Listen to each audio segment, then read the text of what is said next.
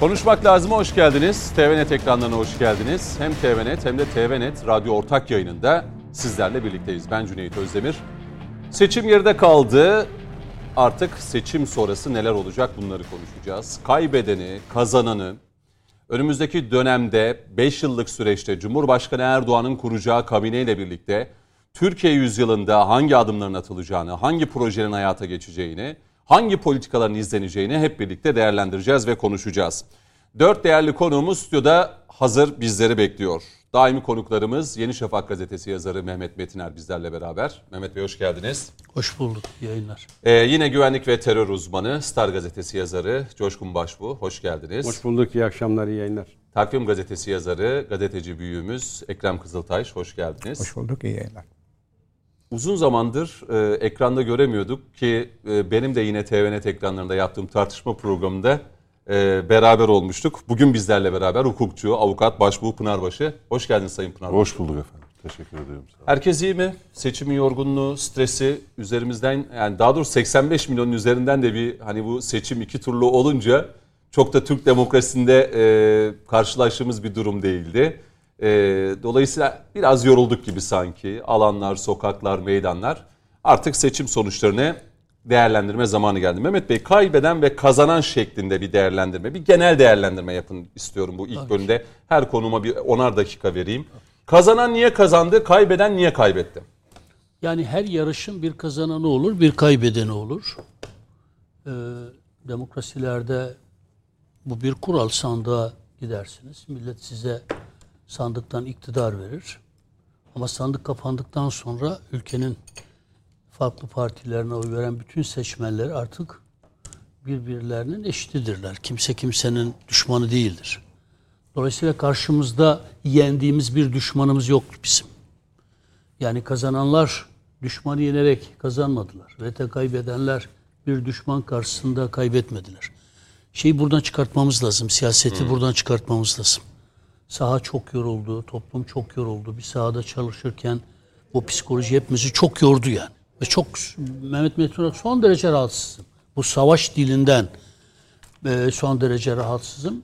Genel Başkanımız, Cumhurbaşkanımız e, seçimden hemen sonra zaten öncesinde de bu seçimin kazananı Türkiye'dir hepimiziz diyerek bunu şey oldu ama hala sosyal medya mecralarında aman Allah'ım konuşlanmış insanlar o ona o ona Çok ona çirkin diyor. bir üslup var, Gerek haklısınız. yok ya bu sosyal Aşağılayıcı. sosyal mecra bir de efendim bırak, kaybetmişler. Bırak küfretsin, hakaret etsin yani. Herkes kendine yakışanı yapar yani. Her küfreden, her hakaret edene, her trole cevap vererek ortamı germenin bir manası yok yani.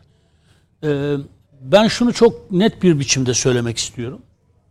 Demokratik bir yarışta Cumhur İttifakı kazandı. Millet İttifakı kaybetti. Ama e, Türkiye olarak hep birlikte kazandık.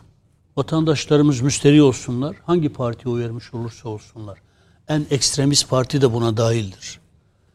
E, siyaset siyasetlerini beğenmediğimiz zihniyetlerini yerden yere vurduğumuz partiler e, bir yana ama o partilere oy veren seçmenler bir yana.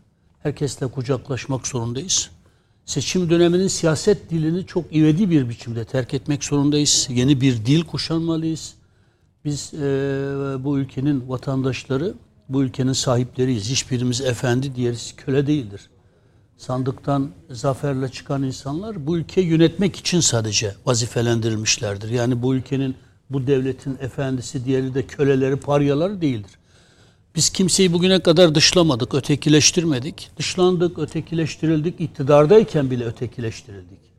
Bizim için dar ağaçları kuranlar oldu, hakaretlerin bini bin para. Ama biz hep hepsini affediyoruz. Kendi adıma söylüyorum. Ben partimin de liderimin de böyle düşündüğünü varsayıyorum. Biz herkesi affediyoruz. Hatta bizden kaynaklı yanlışlıklar varsa da herkesle helalleşmeye varız. Ama aynı zamanda da herkesin şunu bilmesini isteriz. Yeni bir beyaz sayfanın açılmasına öncülük etmek e, hepimizin boynunun borcu olsun. Biz elimizi uzatıyoruz. Elimizi tutanlarla Türkiye yüzyılını birlikte inşa etmeye varız. Ama elimizi tersiyle itenlere de sadece acırız. Toplumu gerdikleri için, kutuplaştırdıkları için acırız. Onun dışında da e, hiçbir zaman bir yanağımıza vurulduğunda öteki yanağımıza yanımızı çeviren insanlardan olmadık. Hiçbir hakareti karşılıksız bırakmayız. Ama hakaret sahiplerine cevap verirken bile onlarla aynı seviyeye düşmeyiz. Kimseye hakaret etmeyiz, kimseye ötekileştirmeyiz. Bu ülkenin bütün vatandaşları saygı değerdirler. Alevisi, Kürdü, Türkü, HDP'lisi, CHP'lisi, AK Partilisi. Biz birbirimizin komşusuyuz. Aynı topraklarda, aynı havayı soluyoruz. Bir arada yaşayacağız. Ee, akrabalıklarımız var, dostluklarımız var, arkadaşlıklarımız var. Dolayısıyla kazananın yenilene her seferinde yenilgi psikolojisini hatırlatacak söz ve davranışlarda bulunmasını asla doğru bulmuyorum. Asla doğru bulmuyorum. Bitmiştir, önümüze bakıyoruz. Hükümetimiz kurulacaktır. Bu hükümet herkesin hükümetidir. Cumhurbaşkanı sadece Cumhur İttifakı'nın Cumhurbaşkanı değildir. Devlet sadece biz AK Partililerin, MHP'lerin devleti değildir. Bu ülkede yaşayan herkesin devletidir. Biz adaletle hükmetmeyi amaç edinen e, bir partiyiz. Herkes adaletli davranırız. Herkes müşteri olsun. Liyakati esas alırız. Kimseye haksızlık yapmayız. Hukukumuzu kimseye çiğnetmeyiz. Haysiyetimize kimsenin laf etmesine izin vermeyiz ama kimsenin haysiyetiyle uğraşmayız. Kimsenin e, haksızlık görmesine de izin vermeyiz. Kendimiz için ne istiyorsak başkaları için de onu isteyen, bize yapılmasını istemediğimiz bir şey başkasına yapmamak gerektiğine inanan bir anlayışın mensuplarıyız. Yeni dönemde Sayın Cumhurbaşkanımızın e, liderliğindeki hükümet, partimiz bu anlayışla e, yoluna devam edecektir. Şunu Biz- sorsam, hani e, Erdoğan'a kazandıran başlıklar arasında pek çok şeyi sıralayamayız ama ilk sıraya ne koyarsınız? Kılıçdaroğlu kaybetti. Kaybetmesine sebep olan birinci başlık ne olur?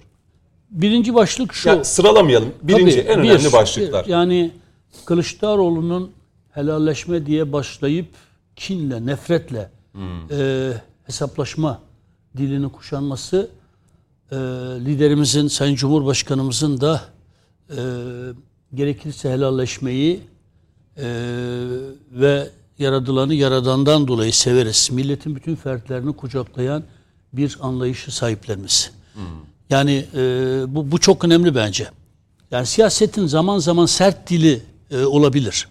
Sen Cumhurbaşkanımızına yönelik, Cumhurbaşkanımızdan başkaları, bizden başkalarına yönelik. Ama ben e, kendi partim için de söylüyorum, kendi arkadaşlarım için de söylüyorum. Muhalefettekileri lütfen bu saatten sonra birbirimizin haysiyetine yönelik, birbirimizin kişiliğine yönelik saldırgan bir dil kullanmayalım. Varsa fikir tartışması yapalım, siyaset tartışması yapalım, proje tartışması yapalım.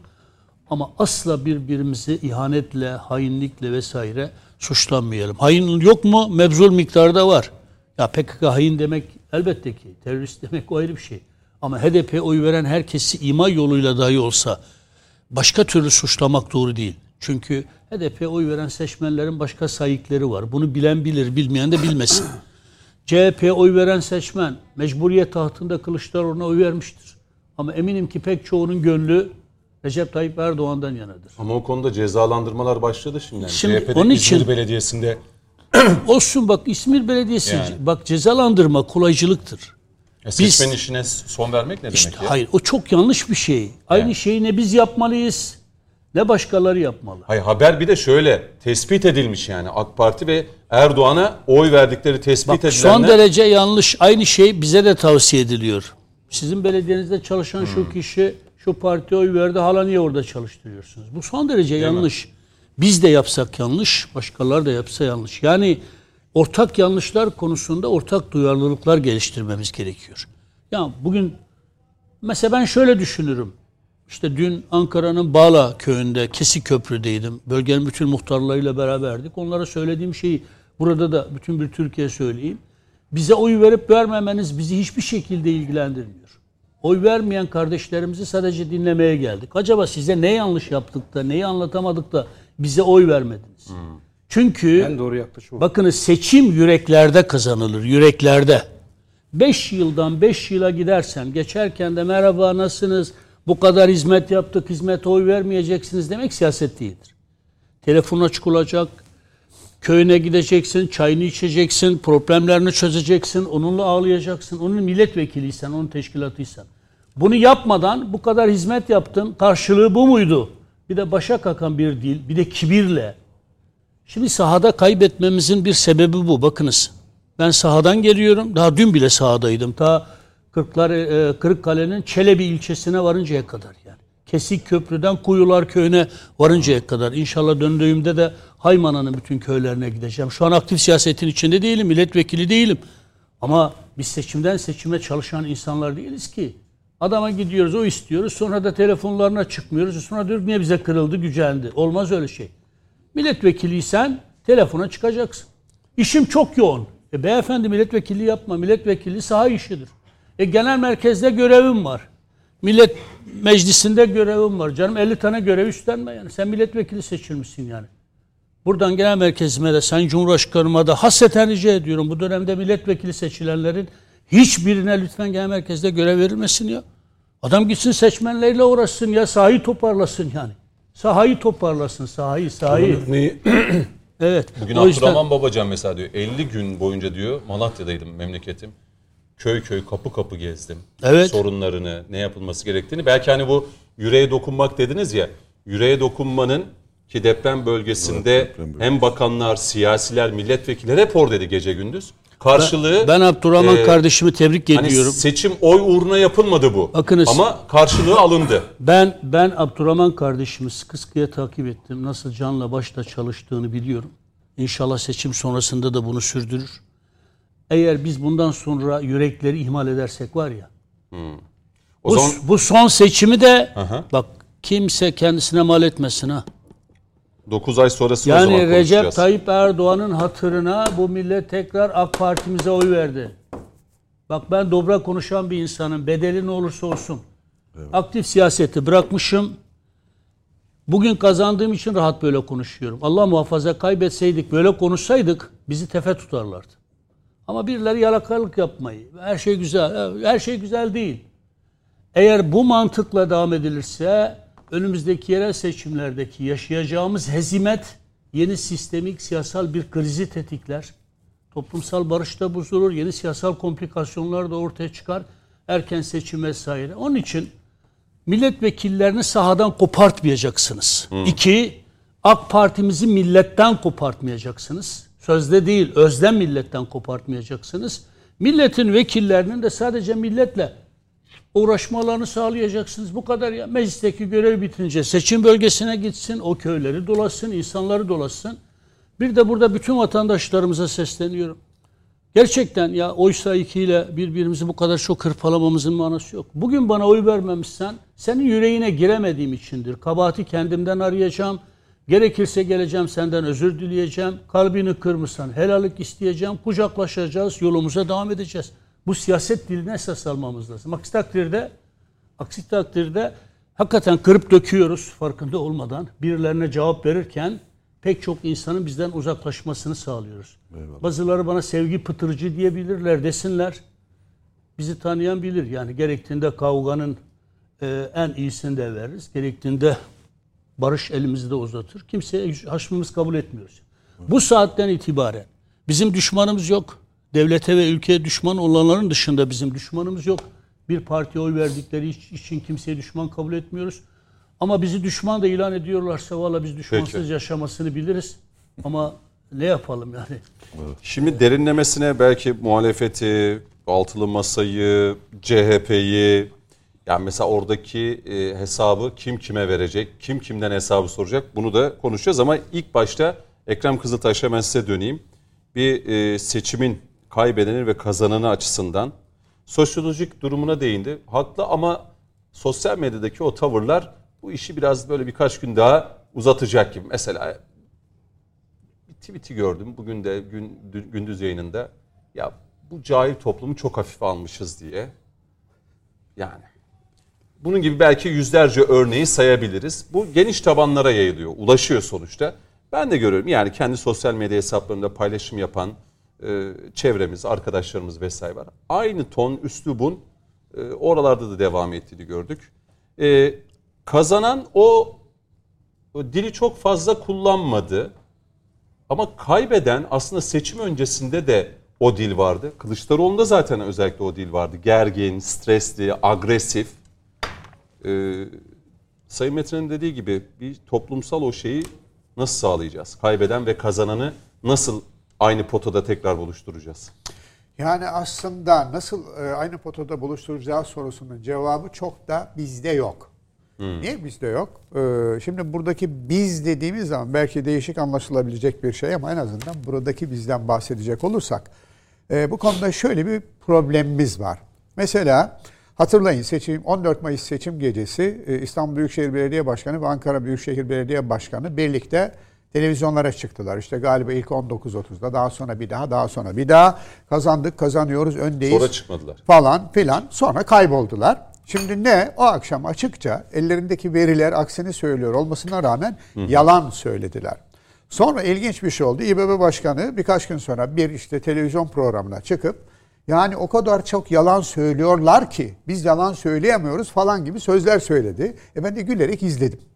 Şimdi problem şu. Buradaki biz, biz yalan söyleyemiyoruz. Ve buradaki biz olarak yine biz, biz ihanet de edemiyoruz. Ama birileri yalan da söyleyebiliyor, ihanet de edebiliyor. Dolayısıyla birileri sosyal medya dili ve başka şeyler üzerinde, yaygın medya üzerinden de aynı dili hiç de yani pervasızca kullandıkları halde birilerinin toplumu kutuplaştırdığından, işte toplumu fay hatlarıyla birbirinden ayırdıklarından, toplumu birbirine hasım ettiklerinden falan bahsediyorlar. Hı hı. Fakat tuhaf olan şu, son tahlilde baktığında bunu yapanlar kendileri. Benim kimseyi ayırdığım yok. Ben Türkiye sınırlarında yaşayan 85 milyon insanı kardeş biliyorum. Tercihleri şu veya bu olabilir. Mehmet Bey ne güzel söyledi. Yani şunu bunu tercih edebilir. Problem yok. Eninde sonunda biz bu ülkede beraberce yaşıyoruz. O tercih demokratik bir haktır. O tercihi yaptın. Ha onun da söylediği gibi burada benim düşüncem şu ve ben şu anda onu düşünüyorum. Sayın Cumhurbaşkanımız %52 küsürle Cumhurbaşkanlığını tekrar kazandı. Elhamdülillah. Ne kadar şükretsem azdır. İyi de Sayın Kılıçdaroğlu e, kendisi e, altılı artık sonunda 11'li oldu galiba. 11'li masa falan filan derleme, toparlama, ısmarlama falan filan oylarla %47.8'i buldu. Bir dakika. Burada bir problem var. Neden? Ben şöyle düşünüyorum. Türkiye Cumhuriyeti Devleti'nin varlığı, birliği, bekası kendi ayakları üzerinde durma kararlılığı açısından baktığımda oradaki yüzde 47 bence problemli. Nasıl Mehmet problem? Bey güzel söylüyor. Ne diyor? Biz diyor bazı şeyleri demek ki anlatamadık. Şöyle bu problemli. Mesela bunun içerisinde kim var? Bir terör örgütüyle doğrudan bağlantılı olduğu bilinen bir parti var. Tabii ki o parti üyelerinin tamamı terörist falan filan demek kimsenin aklının ucundan geçmez. Mehmet Bey haklı. Kürt kardeşlerimizle alakalı problemler varsa bunun bazılarımız bazılarını bildiğimiz, bazılarını belki künhüne vakıf olamadığımız bir takım travmalar, bir takım problemler var. Bunlar ne zaman halledilebilir bilmiyorum. Neden? Yani çok basit bir şey. Ee, yani diyelim ki 1980'li yıllarda Diyarbakır cezaevinde oruçlu bir insanı affedersiniz lağımla e, lağımda iftar ettirmek gibi bir melanet işlenmişse siz bunun kolaylıkla affedilmesi gerektiğini düşünemezsiniz. Bu, bu bir travmatik bir şeydir. Problemli deriz. Ben oraya kaldım. Kaldım, takıldım kaldım. Niye problemli o 42.7? Oraya onu anlatmaya çalışıyorum. Problemi Şimdi var bakın, demek hmm, terör, bir terör örgütüyle sana. bağlantılı bir siyasi partiyi var. yanına almak için e, o %47 alan Cumhur, e, Cumhurbaşkanı adayının aday olduğu açıklandıktan sonra gidip onlara bir takım sözler verdiğini biliyoruz. Hmm. Bu sözler bana göre problemli. Bu sözler konuşuldu mu? Hayır. Yani açıklanmadı. Ama bakın Altılı Masa'nın deklarasyonunda satır aralarında kayım uygulamasının kaldırılması, sınır ötesi harekatların durdurulması, Avrupa Birliği yerel özellik şartlarının kabul edilmesi ve benzeri açıklamalar var. Geri ha bir dakika KHK'ların geri döndürülmesi falan bir dakika. Sınır ötesi harekatları durdurmak demek çok açık. Şu anda Türkiye Cumhuriyeti Devleti'nin sınırın ötesinde engellediği terörü tekrar sınırın içine ithal etmek demektir. Öyle mi Coşkun Bey? Kesinlikle. Ne demek bu? Allah'a çok şükür son zamanlarda istisnalar hariç Türkiye'nin içinde terör olayı yok. Bu ne demektir? Sınır ötesi harekatı ben durduracağım. E terörist gidebildiği gibi girsin. İçeride ne yaparsa yapsındır bana göre. Ha bunun aksine iddia eden varsa konuşuruz ayrıca. Kayım uygulamasına son vereceğim. Ne demek bu? Bir, artık şüphe olmayız şekilde Kandil'den belirlendiği anlaşılan HDP'li belediye başkanlarının, HDP'li milletvekillerinin, HDP yöneticilerinin iş başında bulunduğu bir ortamda o belediyenin başına gelmiş belediye başkanı örgüt ondan istediği için o belediyeye hazineden aktarılan e, bu millete hizmet için aktarılan paraları o örgütün istediği şekilde kullanmak mecburiyetinde. Neden? İstediğini yapmaz örgütün e, müeyyidesi belli. Öğüt, her, örgüt herhalde önce kalorifer dairesinde bir hademeye hesaba çektirir. Sonra da belki uygun bir yerde kafasına sıkabilir. Çok acı ama yani işin vaka bu. En kötü ihtimalle devlet tespit ettiğinde ne yapıyor? Ha diyor bir dakika. Ben sana hizmet etmek için gönderdiğim parayı sen örgüte peşkeş çekmişsin kusura bakma. Seni görevden alıyorum yerine kayyum koyuyorum ve seni yargılıyorum. Devlet yargılıyor. Örgüt infaz ediyor. Böyle olduğu zaman da kayyum uygulamasını kaldıracağım dediğin zaman bir dakika ya. Ne demek istiyorsun sen? İşte mahkeme sonra ne oldu işte e, Ümit Özdağ gelince efendim mahkeme sonucu falan filan. Türkiye'de mahkemelerin ne kadar sürdüğünü herhalde söylemeye gerek yok. Rahmetli e, Abdurrahim Karakoç muydu? Bu dava dedemden kaldı Hakim Bey diye bir şiiri vardır. Onu okuyanlar anlar bunu dedim. Şimdi başka ne var? Bakın Türkiye Cumhuriyeti Devleti'nin son 21 senede savunma sanayinde %20'den %80 yerliliğe ulaşmasının arkasında benim bildiğim kadarıyla en azından savunma sanayinde, havacılık ve uzay sanayinde irili ufak, ufaklı 2000'e yakın firma var. Yani o zamanlar 3-500 milyonluk e, bir bütçeden şu anda bu sanayi belki 60-70 milyar dolarlık bir bütçeye ulaştı. Sadece ihracatımız 4,5-5 milyar doları buldu. Dolayısıyla bizim ciddi bir e, savunma sanayi, havacılık ve uzay sektörümüz var. O cenahın Cumhurbaşkanı adayı çıktı rahat bir şekilde dedi ki kazandığımda Türkiye'nin havacılık ve uzay sanayini Amerika Birleşik Devletleri'ndeki filan kardeşlerimizin, Türklerin kurduğu Nevada havacılığa teslim edeceğim. Yeşilköy'de onlara tahsis edeceğim dedi. Bir dakika. Diğer şirketler ne olacak? Hani şunu söylese harika bravo diyeceğim alkışlayacağım. Bizim bu konuda çalışan firmalarımız var. Evet onların gelişmesi için onların yoluna devam etmesi her şeyi yapacağım ama bu arada mesela şuradan da katkı sağlayacağım. Eyvallah. Sen ne diyorsun? Amerika Birleşik Devletleri kanunlarına göre kurulmuş CIA ile şunla bunla işbirliği yapan dolayısıyla Türkiye'de çalışacak olursa Türkiye'nin sırlarını rahatlıkla Amerika'ya vermesi gerekecek bir şirkete benim bütün havacılık ve uzay sanayimi devireceğini söylüyorsun. Bir dakika ya. Bir dakika. Ortaklarından biri diyor ki kutsal mı kardeşim bu İHA SİHA meselesine dokunacağız diyor. Efendim rekabet içindir. İyi rekabet var. Baykar tek değil ki. Bir sürü Veysleri var, şunu var, bunu var. Bir sürü şirket var. Ve son derece rekabet şartları e, a, a, adil bir şekilde bu sürdürülüyor. Kamu şirketleri var, özel şirketler var. Problem ne? Benim karşıma Cumhurbaşkanı adayı olarak çıkarılan ve %47'den fazla oy alan toplama oylarla. Hı hı. Şimdi o oyları 2014'ten beri hesap ettiğinizde CHP'nin oyları ya bu söylem ve vaatlere rağmen aldığı oyun fazla olduğunu mu söylüyorsun? Evet. Hmm. Bunun bu, o yüzden ha, problem. Ha, seçmene aldı. lafınız değil. Al, al. Hayır canım aldı en sonunda hmm. oyu. Ha benim düşünmem gereken şu. Mehmet Bey de dola, değişik olarak onu söyledi. Önümüzdeki 2014 2024 seçimlerinde, yerel seçimlerde yerel. ve 2028'e doğru ben bu milletin diyelim ki en azından hain kontenjanına dahil olmayanlarına büyük bir çoğunluğu öyledir. Bunlara bu meseleyi benim aktarmam lazım. Anlatmam anlatmam lazım. lazım. Bir dil bulmam lazım. Ha kaybeden kazanan. Her seçimin Mehmet de söyledi. Kazananı kaybeden vardır. Sayın Cumhurbaşkanı'nın birkaç defa tekrarladığı bir söz var. Öyle bir kazanacağız ki kaybeden olmayacak. 85 milyon içinde kaybeden var mı? Yok. Neden? Bu zihniyetin, Cumhurbaşkanımızın ve ekibinin hizmet anlayışını biliyoruz. En güzel örnek de e, Defne Hastanesi'ydi değil mi? Hatay'daki hı hı, hastane. Hı. Temel atıldı. Yok temel yok şu bu uyduruk falan filan sözler arasında elhamdülillah hizmete başladı. Galiba iki hafta önce hizmete başladı. Hatta ilk gün Sayın Bakan açıklama yaptı. 2000 küsur hastaya bakıldı falan diye. O hastanenin yapıldığı yer Defne ve orada Sayın Cumhurbaşkanı'ndan çıkan o yüzde sekiz yanlış hatırlamıyorsam. Sayın Kılıçdaroğlu'nda çıkan o yüzde doksan iki.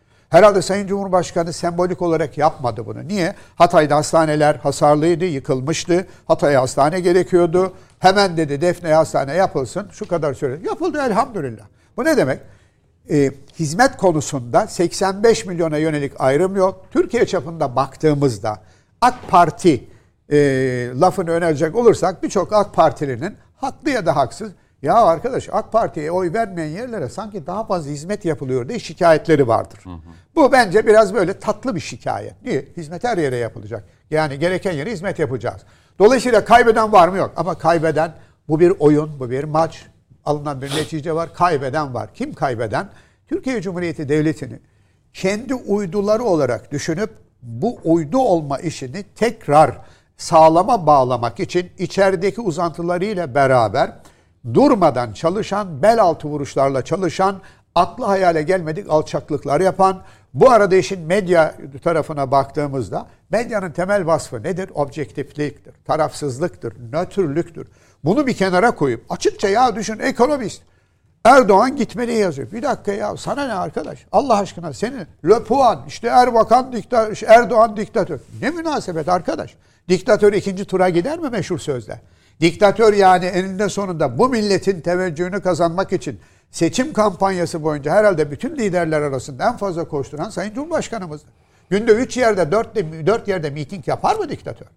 Ve ikinci tura kaldığında başım üstüne der mi işte o gece balkon konuşmasında madem ki milletimiz böyle karar verdi başım üstüne dedi. İkinci tura girdik elhamdülillah daha fazla bir farkla e, bu oldu.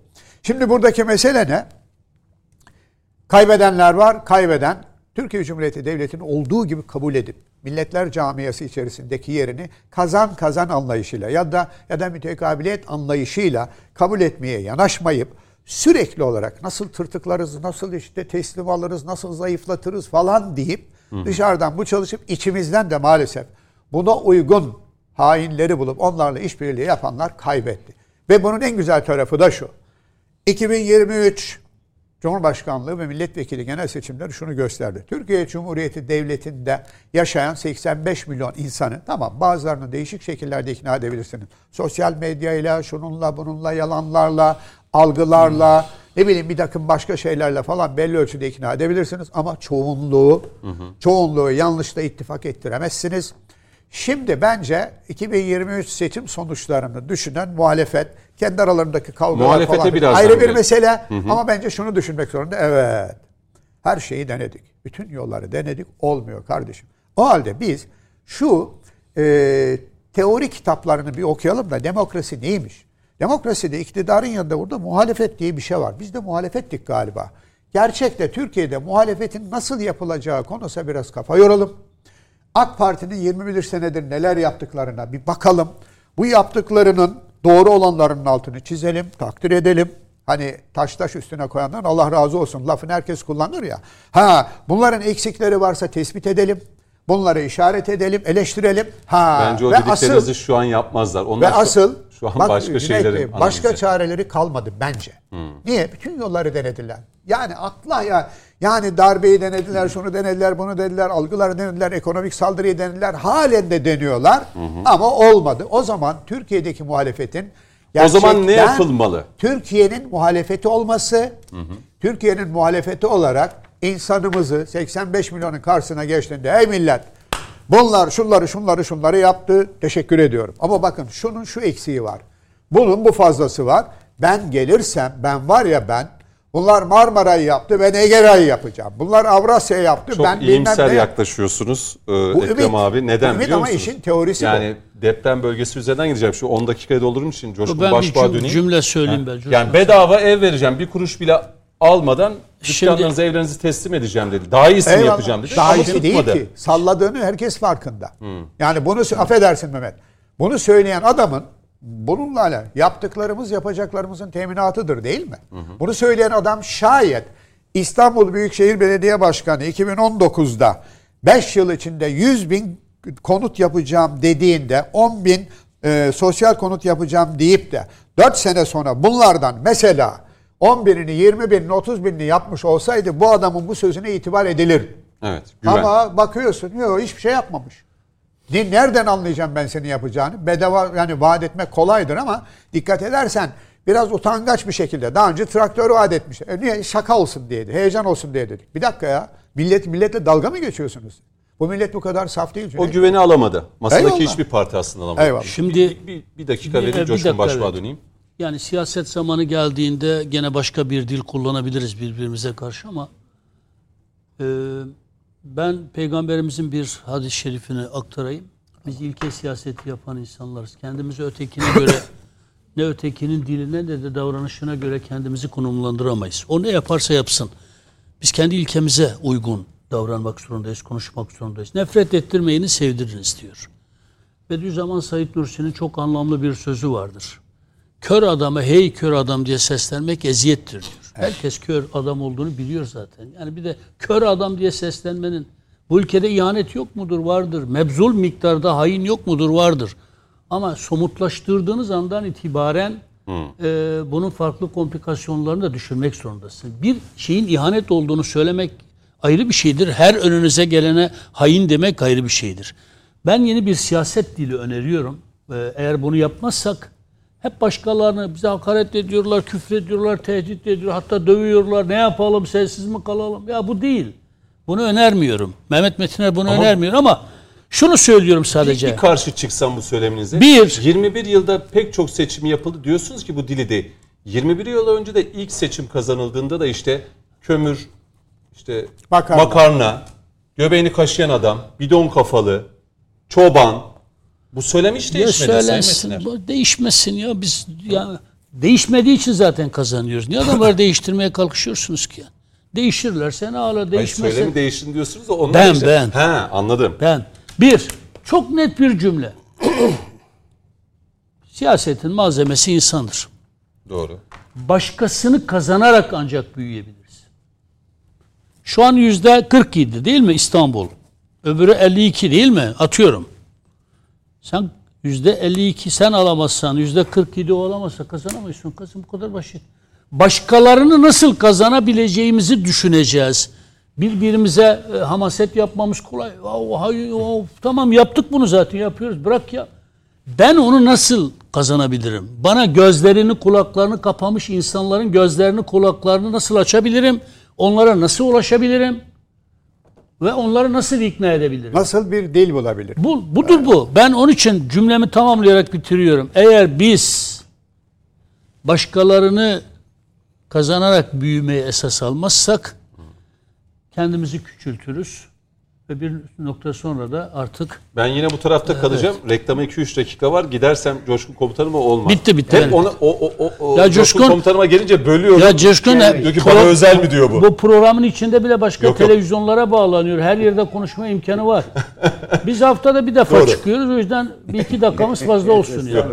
Ee, burada kalacağım reklama gitmeden önce. Mesela 52-48 dediniz ya hani problemde. Ama bundan sonraki Türkiye'de hani bu sistemle gidildiği sürece hep bu rakamlar böyle olacak. Referandum yine buna yakındı. 51 Bak arkadaşım, bak arkadaşım. Yani hani burada 58'e 42 mi bir çıkmalıydı? Bak çok ayrıntıya girmeyeceğim. 2011 AK Partimizin, Cumhur İttifakı demiyorum.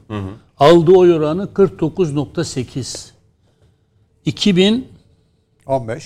Kasım. 35. Şimdi e, ayrıntıya girmeyeceğim. Tamam. Bu programın formatı bu değil.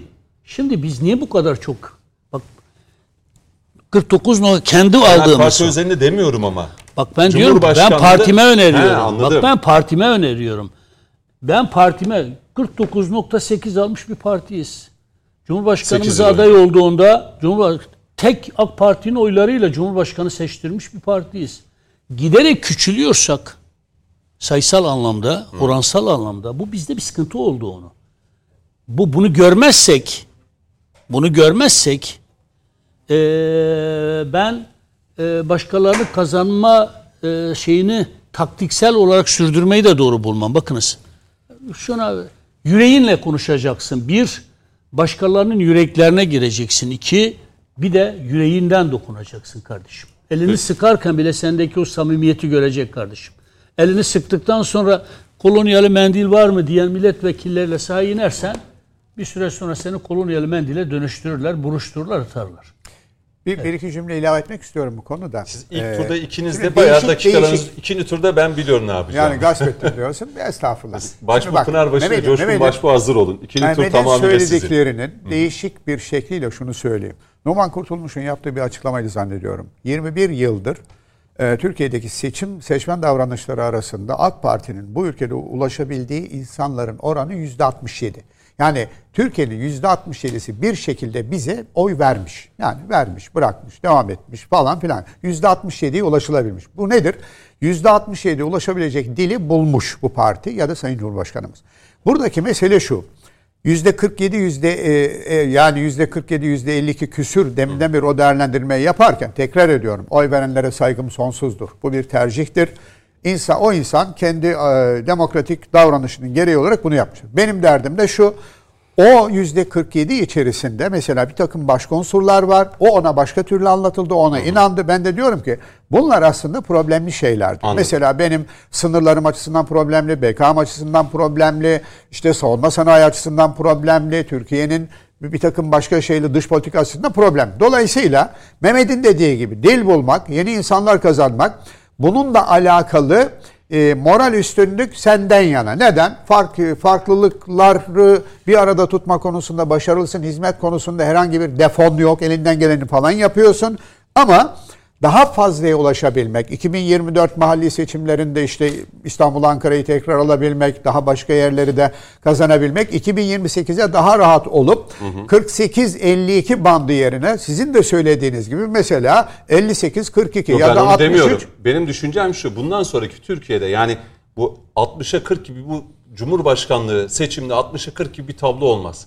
51 49 52 48'leri hep göreceğiz. Onu İdeal, anlatmaya çalışıyorum. ideal yaklaşıldıkça uzaklaşan şeydir ama bu mümkün değil diye bir şey de yoktur. Bence normal şartlar altında bakılabilse e, konuşulabilecek bir şey bu. 60'a 40 niye olmasın? 70'e 30 da olabilir. Ama bu kadar Ama bakın, karşı söyleme rağmen bakın, karşı söyle- ama 25 şimdi- milyon. Neyse bu E, tartışma ittifak- uzayacak gibi. ittifaklar homojen miydi? Şey Millet İttifakı homojen bir ittifak mıydı? Değildi ama söylemler çok açık ve netti. E bir dakika işte ama problem orada. O çok açık ve net değildi. Yani o ittifakta son anda bir araya gelen Zafer Partisi ile HDP e, şey miydi yani vazi miydi birbirine? Ya da oradaki Saadet Partisi, Deva Partisi, Gelecek Partisi. Bizi. Yani şimdi tek yana Tamam. eleştiri yapmayalım. E, ben 51 Evet. 49 52 48 bundan sonra 2028 2033 seçimlerinde de hep bu tabloyu göreceğiz Bence bu 60'a rakamları. 40 da olabilir, 70'e 30 da Çok olabilir. zor. Çok zor. Zor ama yani ulaşılmaz Evet, değil. Peki. İlk reklam arasına gidelim. Dönüşte Başbuğ Pınarbaşı ve Coşkun Başbuğ'a sözü vereceğim. Evet reklam dönüşü devam ediyoruz. Coşkun Başbuğ, Başbuğ Pınarbaşı, Mehmet Metiner ve Ekrem Kızıltaş'la birlikte seçim sonuçlarını ve bundan sonraki süreci konuşuyoruz. Coşkun Başbuğ'la hemen ikinci tura başlayalım. Ee, muhalefet tarafını size bırakıyorum. Ee, muhalefetteki hesaplaşma nasıl olacak? Yani kim orada hesap verecek? Bir değerlendirme yapayım. Kim mı? kime hesap verecek? Mutlaka elbette. Yani kazanan taraf elbette kazandı. Yani şimdi Yok aslında şöyle. e, Ben kazananı mesela- kaybedeni mi bir, bir şey yapacaksınız? Ha, bir e, az önceki soruna ben de cevap vereyim. Peki. Çünkü ben biliyorsun reklama 5 dakika kalmış 10 dakika kalmış bakmam öyle şeylere ama ısrarla bunda 2-3 dakika kaldığı için gelme dedim. Niye? Çünkü yani o kadar önemli bir konuya başlık açtık ki. Şimdi ben seçim gecesi buradaydım. 24.03 arası yayındaydık. Aynı böyle oturduk. Masa yerine sandalye vardı. Dediler ki nasıl değerlendiriyorsunuz? O tabii bir bayram havası var. Ülke ipten döndü. Ben de katılıyorum. Ama ben hemen o başarıyı andıktan hemen sonra şu başlığa bir yer açtım. Burada dedim esas incelenmesi gereken konu elde edilen başarı değil. Sayın Erdoğan tek başına takım. Defansta da oynuyor, kalede de oynuyor, ileride de oynuyor, orta sahada da oynuyor. Gerçekten yani muhteşem bir enerji, e, mükemmel bir süreç. Çeyrek asır ya. Dünyada örneğini bir araştırın bakalım var mı? E şimdi bu ayrı bir vaka ama esas dedim üzerinde durulması gereken sıkıntı ve sorun şu. Onca yapılana, onca ihanete, onca söyleme rağmen muhalefet kanadı %47'yi nasıl alıyor? Bunun üzerine durmamız lazım dedim. Bu bir sosyolojik vaka. Akademiler, üniversiteler, muhalefet artı Cumhur İttifakı iktidar bunun üzerine çalışmalı. Hatta şunu açmıştım. Albayrak grubun dedim sağ olsun şeref duyuyoruz. Ailesinin ferdi olarak kucak açıyorlar. Ekranlar bizim. Ben kendime kesiyorum faturayı dedim. Niye? Anlatamıyorum demek ki dedim. Yani meramı anlatamıyoruz. Ki az önce Ekrem abi de işte aynı konuya başlık açtı. Doğrusu da bu. Çünkü insanlara bir şekilde ama elle ama sözle bir yerle dokunman lazım. Ne üzere? Tehdidi ortaya koymak üzere. Ya koyuyoruz diyoruz ki işte bakın böyle böyle bir sıkıntı var. Savunma sanayi durumu bu. Karşının niyet maksadı da bu. Şimdi bu iki matematiği ortaya koyduğunda uzman olmaya gerek yok. Akademisyen olmaya gerek yok. Yoldaki Ahmet Efendi rahatlıkla bunu tabloyu görüp bir dakika kardeşim ya. Burada koşturan, destan yazan bir yapı var. Sen git Amerikalara elim şirketinde macera. Ne gerek var diye sorgulaması lazım. Benim anlatmama hiç ihtiyaç duymadan doğru yer burası demesi lazım. Olmadı. Yani yüzde 47 gerçekten ciddi bir vaka. Ve eğer tedbir alınmazsa bir ön sonraki seçimde farklı rakamları konuşuyor oluruz. O nedenle ben ısrarla bakın bu konunun altını çiziyorum. Sıkıntı nerede? Sorun nerede? Neyi anlatamıyoruz? AK Parti'nin mesela benim çok eleştirdiğim Cumhur İttifakı'nın e, bir özelliği şu. Anlatamıyor kendini, reklamı bilmiyor. Sayın Cumhurbaşkanı bir önceki seçimde kaç aldı oy? 2018 seçiminde. 2018. Ee, 51.7 51.8 idi ya da 8'di. heh, o civar. Şimdi 52.2. Ama e, bakın bunun gerçek rakamı vicdanlarda olması gereken rakam 80-90. O kadar net şeyler var ki ya bırak hadi muhalefetin söylediğini, yaptığını, ettiğini, projelerini. Yani ülkenin aleyhine ha. Proje derken sakın ha üstüne bir şey koyacak, taşın üstüne taş koyacak zannetmeyin. Tam tersi her projeleri yıkım.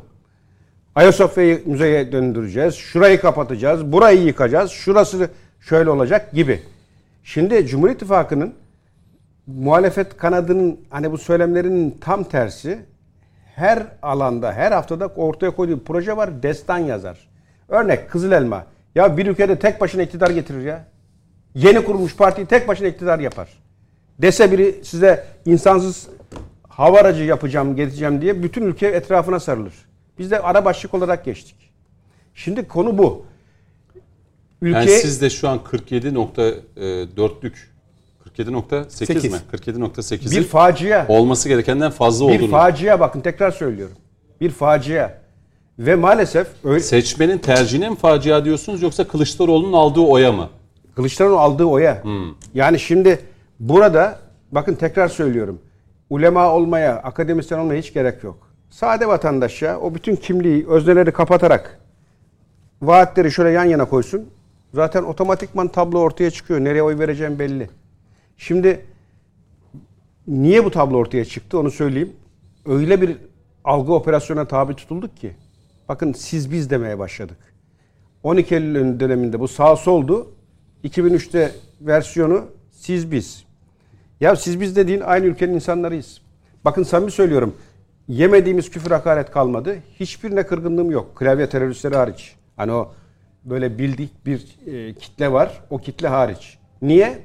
Daha dün takım tutmam ama rahatlıkla adlandırayım. Galatasaray'ı tebrik edeyim. Şampiyon oldu. Fenerbahçe ile bir rekabet var ve ipi göğüsleyen Galatasaray. Cidden takım tutmuyor musunuz? Tutmam. Ha, öyle Niye? mi? Çünkü ben bir tane Türk'ün olduğu yerde takım tutmam. 10 tane yabancı ben baştan sona karşıyım. Oo. Bu Biz mutabıkız. Galatasaraylıyız. Ben Yaba- tü- yabancı kuralına karşısınız. biz. Kesinlikle karşıyım. Tamam. 85 milyon Anadolu evladından biz bir 11 çıkaramıyorsak kendimizi sorgulamamız lazım. O zaman milli takımı tutuyorsunuz. Tamam. Milli takımı Ha, tutarım. Tamam. O zaten baş tacı. Şimdi Galatasaray Fenerbahçe dikkat edin. Rekabet. Koca bir yıl. Ki bizde az değil yani 13 aydır e, bu işi konuşuyoruz. Lig bitti sona erdi. ipi göğüsledi Galatasaray. Dün kutlandı bitti. Bir çekişme bir itişme yok. Ama bazı tipler var futbolda. Hani zaman zaman yakalanır. Çakı, taş. Holigan. Heh, holigan dediğimiz kitle. O da bir avuç kitledir. Adam dönüp maça bakmıyor. Maçla hiç ilgisi yok. Onun amacı olay çıkarmak. Bir kaos yaratmak. Şimdi bu, Bu seçimde de diyorsunuz böyle bir Heh, azınlık. seçimde de böyle bir azınlık var. Bakın ben hiçbir zaman o muhalefet kanadının tamamını aynı torbaya doldurmam. Azgın bir azınlık. Azgın bir azınlık var. Gözü dönmüş bir kitle var. O bidon kafalı dediğim var ya. O bidonları kalıba koyduğunda alttan düğümle bir nohut kadar bir şey vardır. e, bağlantı noktası. Onun kadar beyni yok. Bidon beyinli. Ama onun biz lafını ortuduk tartışıyoruz 85 milyon. Ya kendini bağlar. Kale almaya değmez.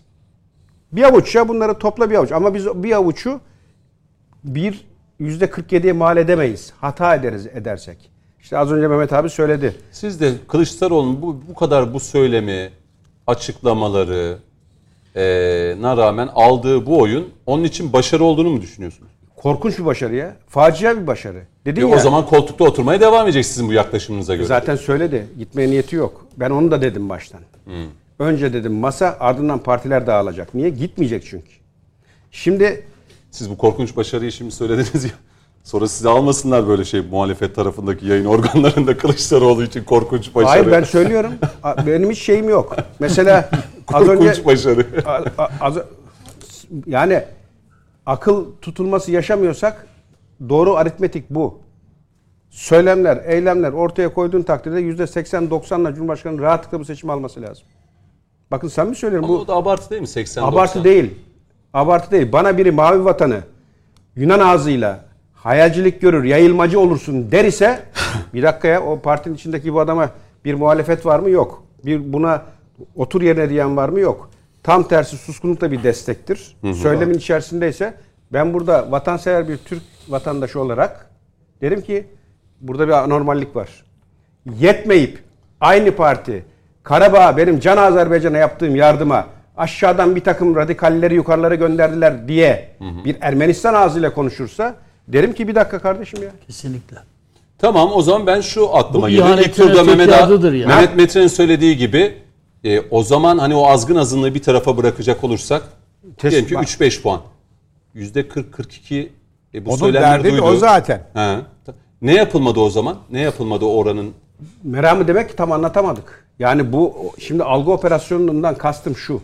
Mesela az önce Ekrem abiydi herhalde. Medyadan dem vurdu.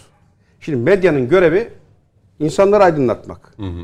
Buradan senin toplumu provoke eden, topluma manipüle eden veya farklı yerlere çekmek isteyen bir yayının olamaz. Olduğu an devlet tepende bitmesi lazım.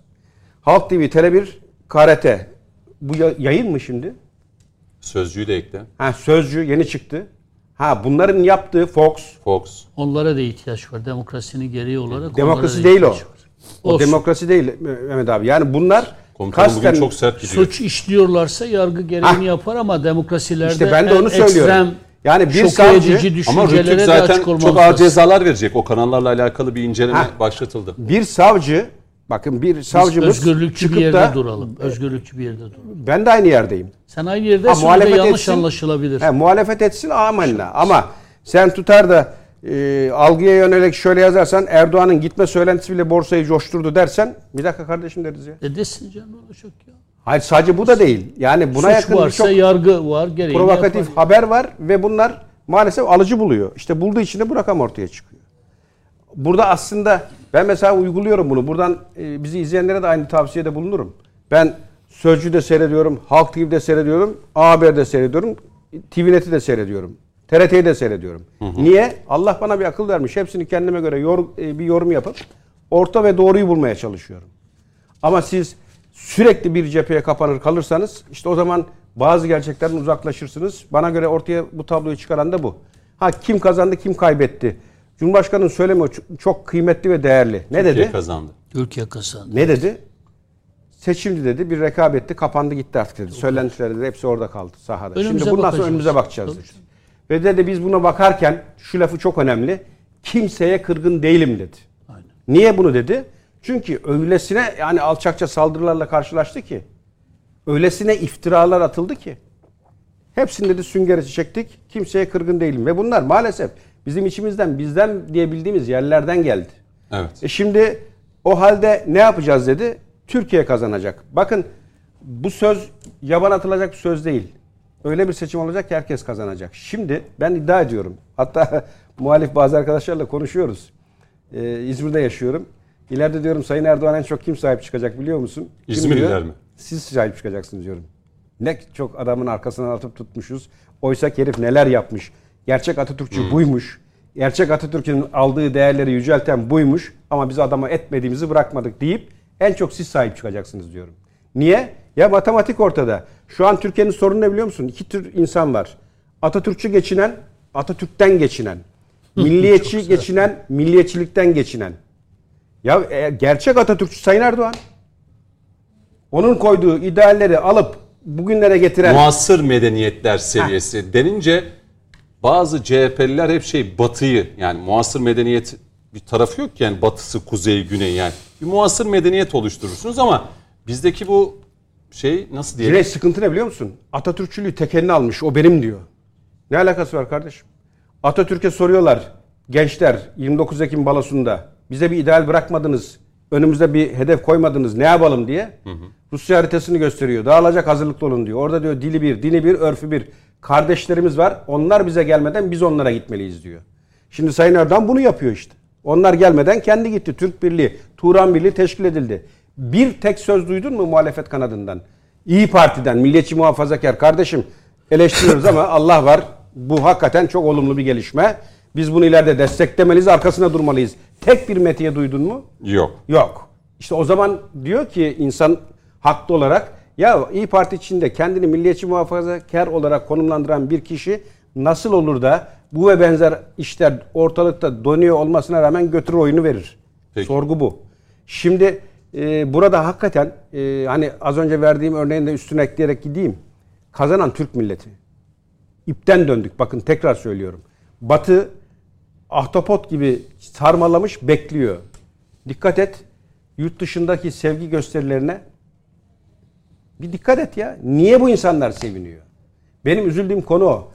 Brezilya'da bir partinin gördüğünü benim ülkemin insanı buradan nasıl göremez? Ama o ne diyor Brezilya? de aşağılayıcı bir dil kullanıldı. İşte yani o sevinenlerin içerisinde farklı bayrakları, kimlikleri görenler e, ya işte bakın ülkeyi bunlar e, ya ülke bunlara kaldı gibi. Ya Filistin'de dediğinize katılıyorum. Mazlum coğrafyalarda far ya Sırbistan'da bile sokaklarda sevinenler Sancak, olmuş yani. Sırbistan'da Ya diyorum sırf- yani hani Sırf şey demiyorum. değil sevinen. Oraya hep örnek adres gösteriyorlar. Ya şu işte Kafkasya, Afga- Türk Afganistan dünyası, bayraklarını görüp böyle Afrika, ya Brezilya, Brezilya'da bir siyasi parti aynen şu cümleyi kullanıyor. Emperyalizmi- Türkiye'de diyor emperyalizm yenildi evet. ve Cumhur İttifakı kazandı diyor. Başbuğ Pınarbaşı'na vereyim mi söz? Peki. Seve seve. Türkiye kazandı. Başbuğ Bey'i de hani bir bekleteyim dedim. Bir uzun zamandır ekranda da değildiniz. Bakalım paslanmış mısınız, paslanmamış mısınız? Buyurun sizden de bir genel bir değerlendirme alalım. Yani kazananıyla, kaybedeniyle. Eyvallah. Televizyona çıkıyordum da kendi partimizin televizyonuna. Bengü Türk Ha, Bengü Türk'te, peki. Evet. Şöyle e, kazanan tabii ki Türk milleti. Temel sebebine nereden hareketle söylüyorum bunu. Şimdi demokrasi dediğimiz bu. Sandıktan bir sonuç çıktı ve bu sonuçta da bizim yani e, siyaseten desteklediğimiz yanında ve beraber hareket etmekten e, siyaseten onur duyduğumuz Cumhur İttifakı kazandı. Çünkü biz toplumun problemlerini yukarıdan aşağı doğru yani Türk milletinin problemlerini, Türk devletinin özellikle 15 Temmuz kıskacından kıskacıyla beraber ortaya çıkan derin problemin çözümüyle ilgili yapmış olduğu faaliyetlerden e, faaliyetlerin devamıyla ilgili bir e, kazanım e, sağladığı için seçimlerde Cumhur İttifakı biz bu sonuçlardan memnunuz. Artık bundan sonrasına bakmak lazım. Yani daha önce işte X, Y bunu söyledi, şu kadar oy al- alındı. Tabii ki bunların analizi yapılabilir. Ama bunun analizini yapacak olanlar siyasi parti yöneticileridir. Yani siyasi partiler, Sayın Metiner doğru söyledi. Siyasi partiler bunların sonuçlarını ölçer. Ona göre bir faaliyet belirler ve daha sonraki seçimlerde nasıl davranacaklarını, o seçime kadar teşkilatlarını nasıl yöneteceklerine karar verirler ve ona göre bir politika belirlerler. O çok başka bir şey. Yani siyaset biliminin konusu bir tarafıyla siyasi partilerin yönetim şekilleri, diğer tarafıyla da e, devleti yönetme vaadinde bulu- bulunan siyasi partilerin nasıl bir devlet edeceklerini ortaya koymalarıdır. Biz ben bir Türk milliyetçisi olarak, bir milliyetçi ülkücü olarak ben oradan bakarım. Şimdi derseniz ki Millet İttifakı neden kazanmadı? Bir Türk milliyetçiliği perspektifiyle bakarsak. Çünkü Türk milletinin ve Türk devletinin problemlerini tespit edip yukarıdan aşağı doğru ve bunları nasıl çözeceğini bir türlü anlatamadı. Zaten Kılıçdaroğlu'nun böyle bir e, müstesebatı yok. Yani e, Kemal Kılıçdaroğlu ve ekibi, avanesi Türkiye'yi nasıl yöneteceğini, Türkiye'nin genel problemi, problemlerinin neler olduğunu ve bunların hangi siyasi modellemeyle çözüleceğini anlatabilecek bir siyasi vizyon ortaya koyamadılar. Varsa da ben görmedim Türkçesi.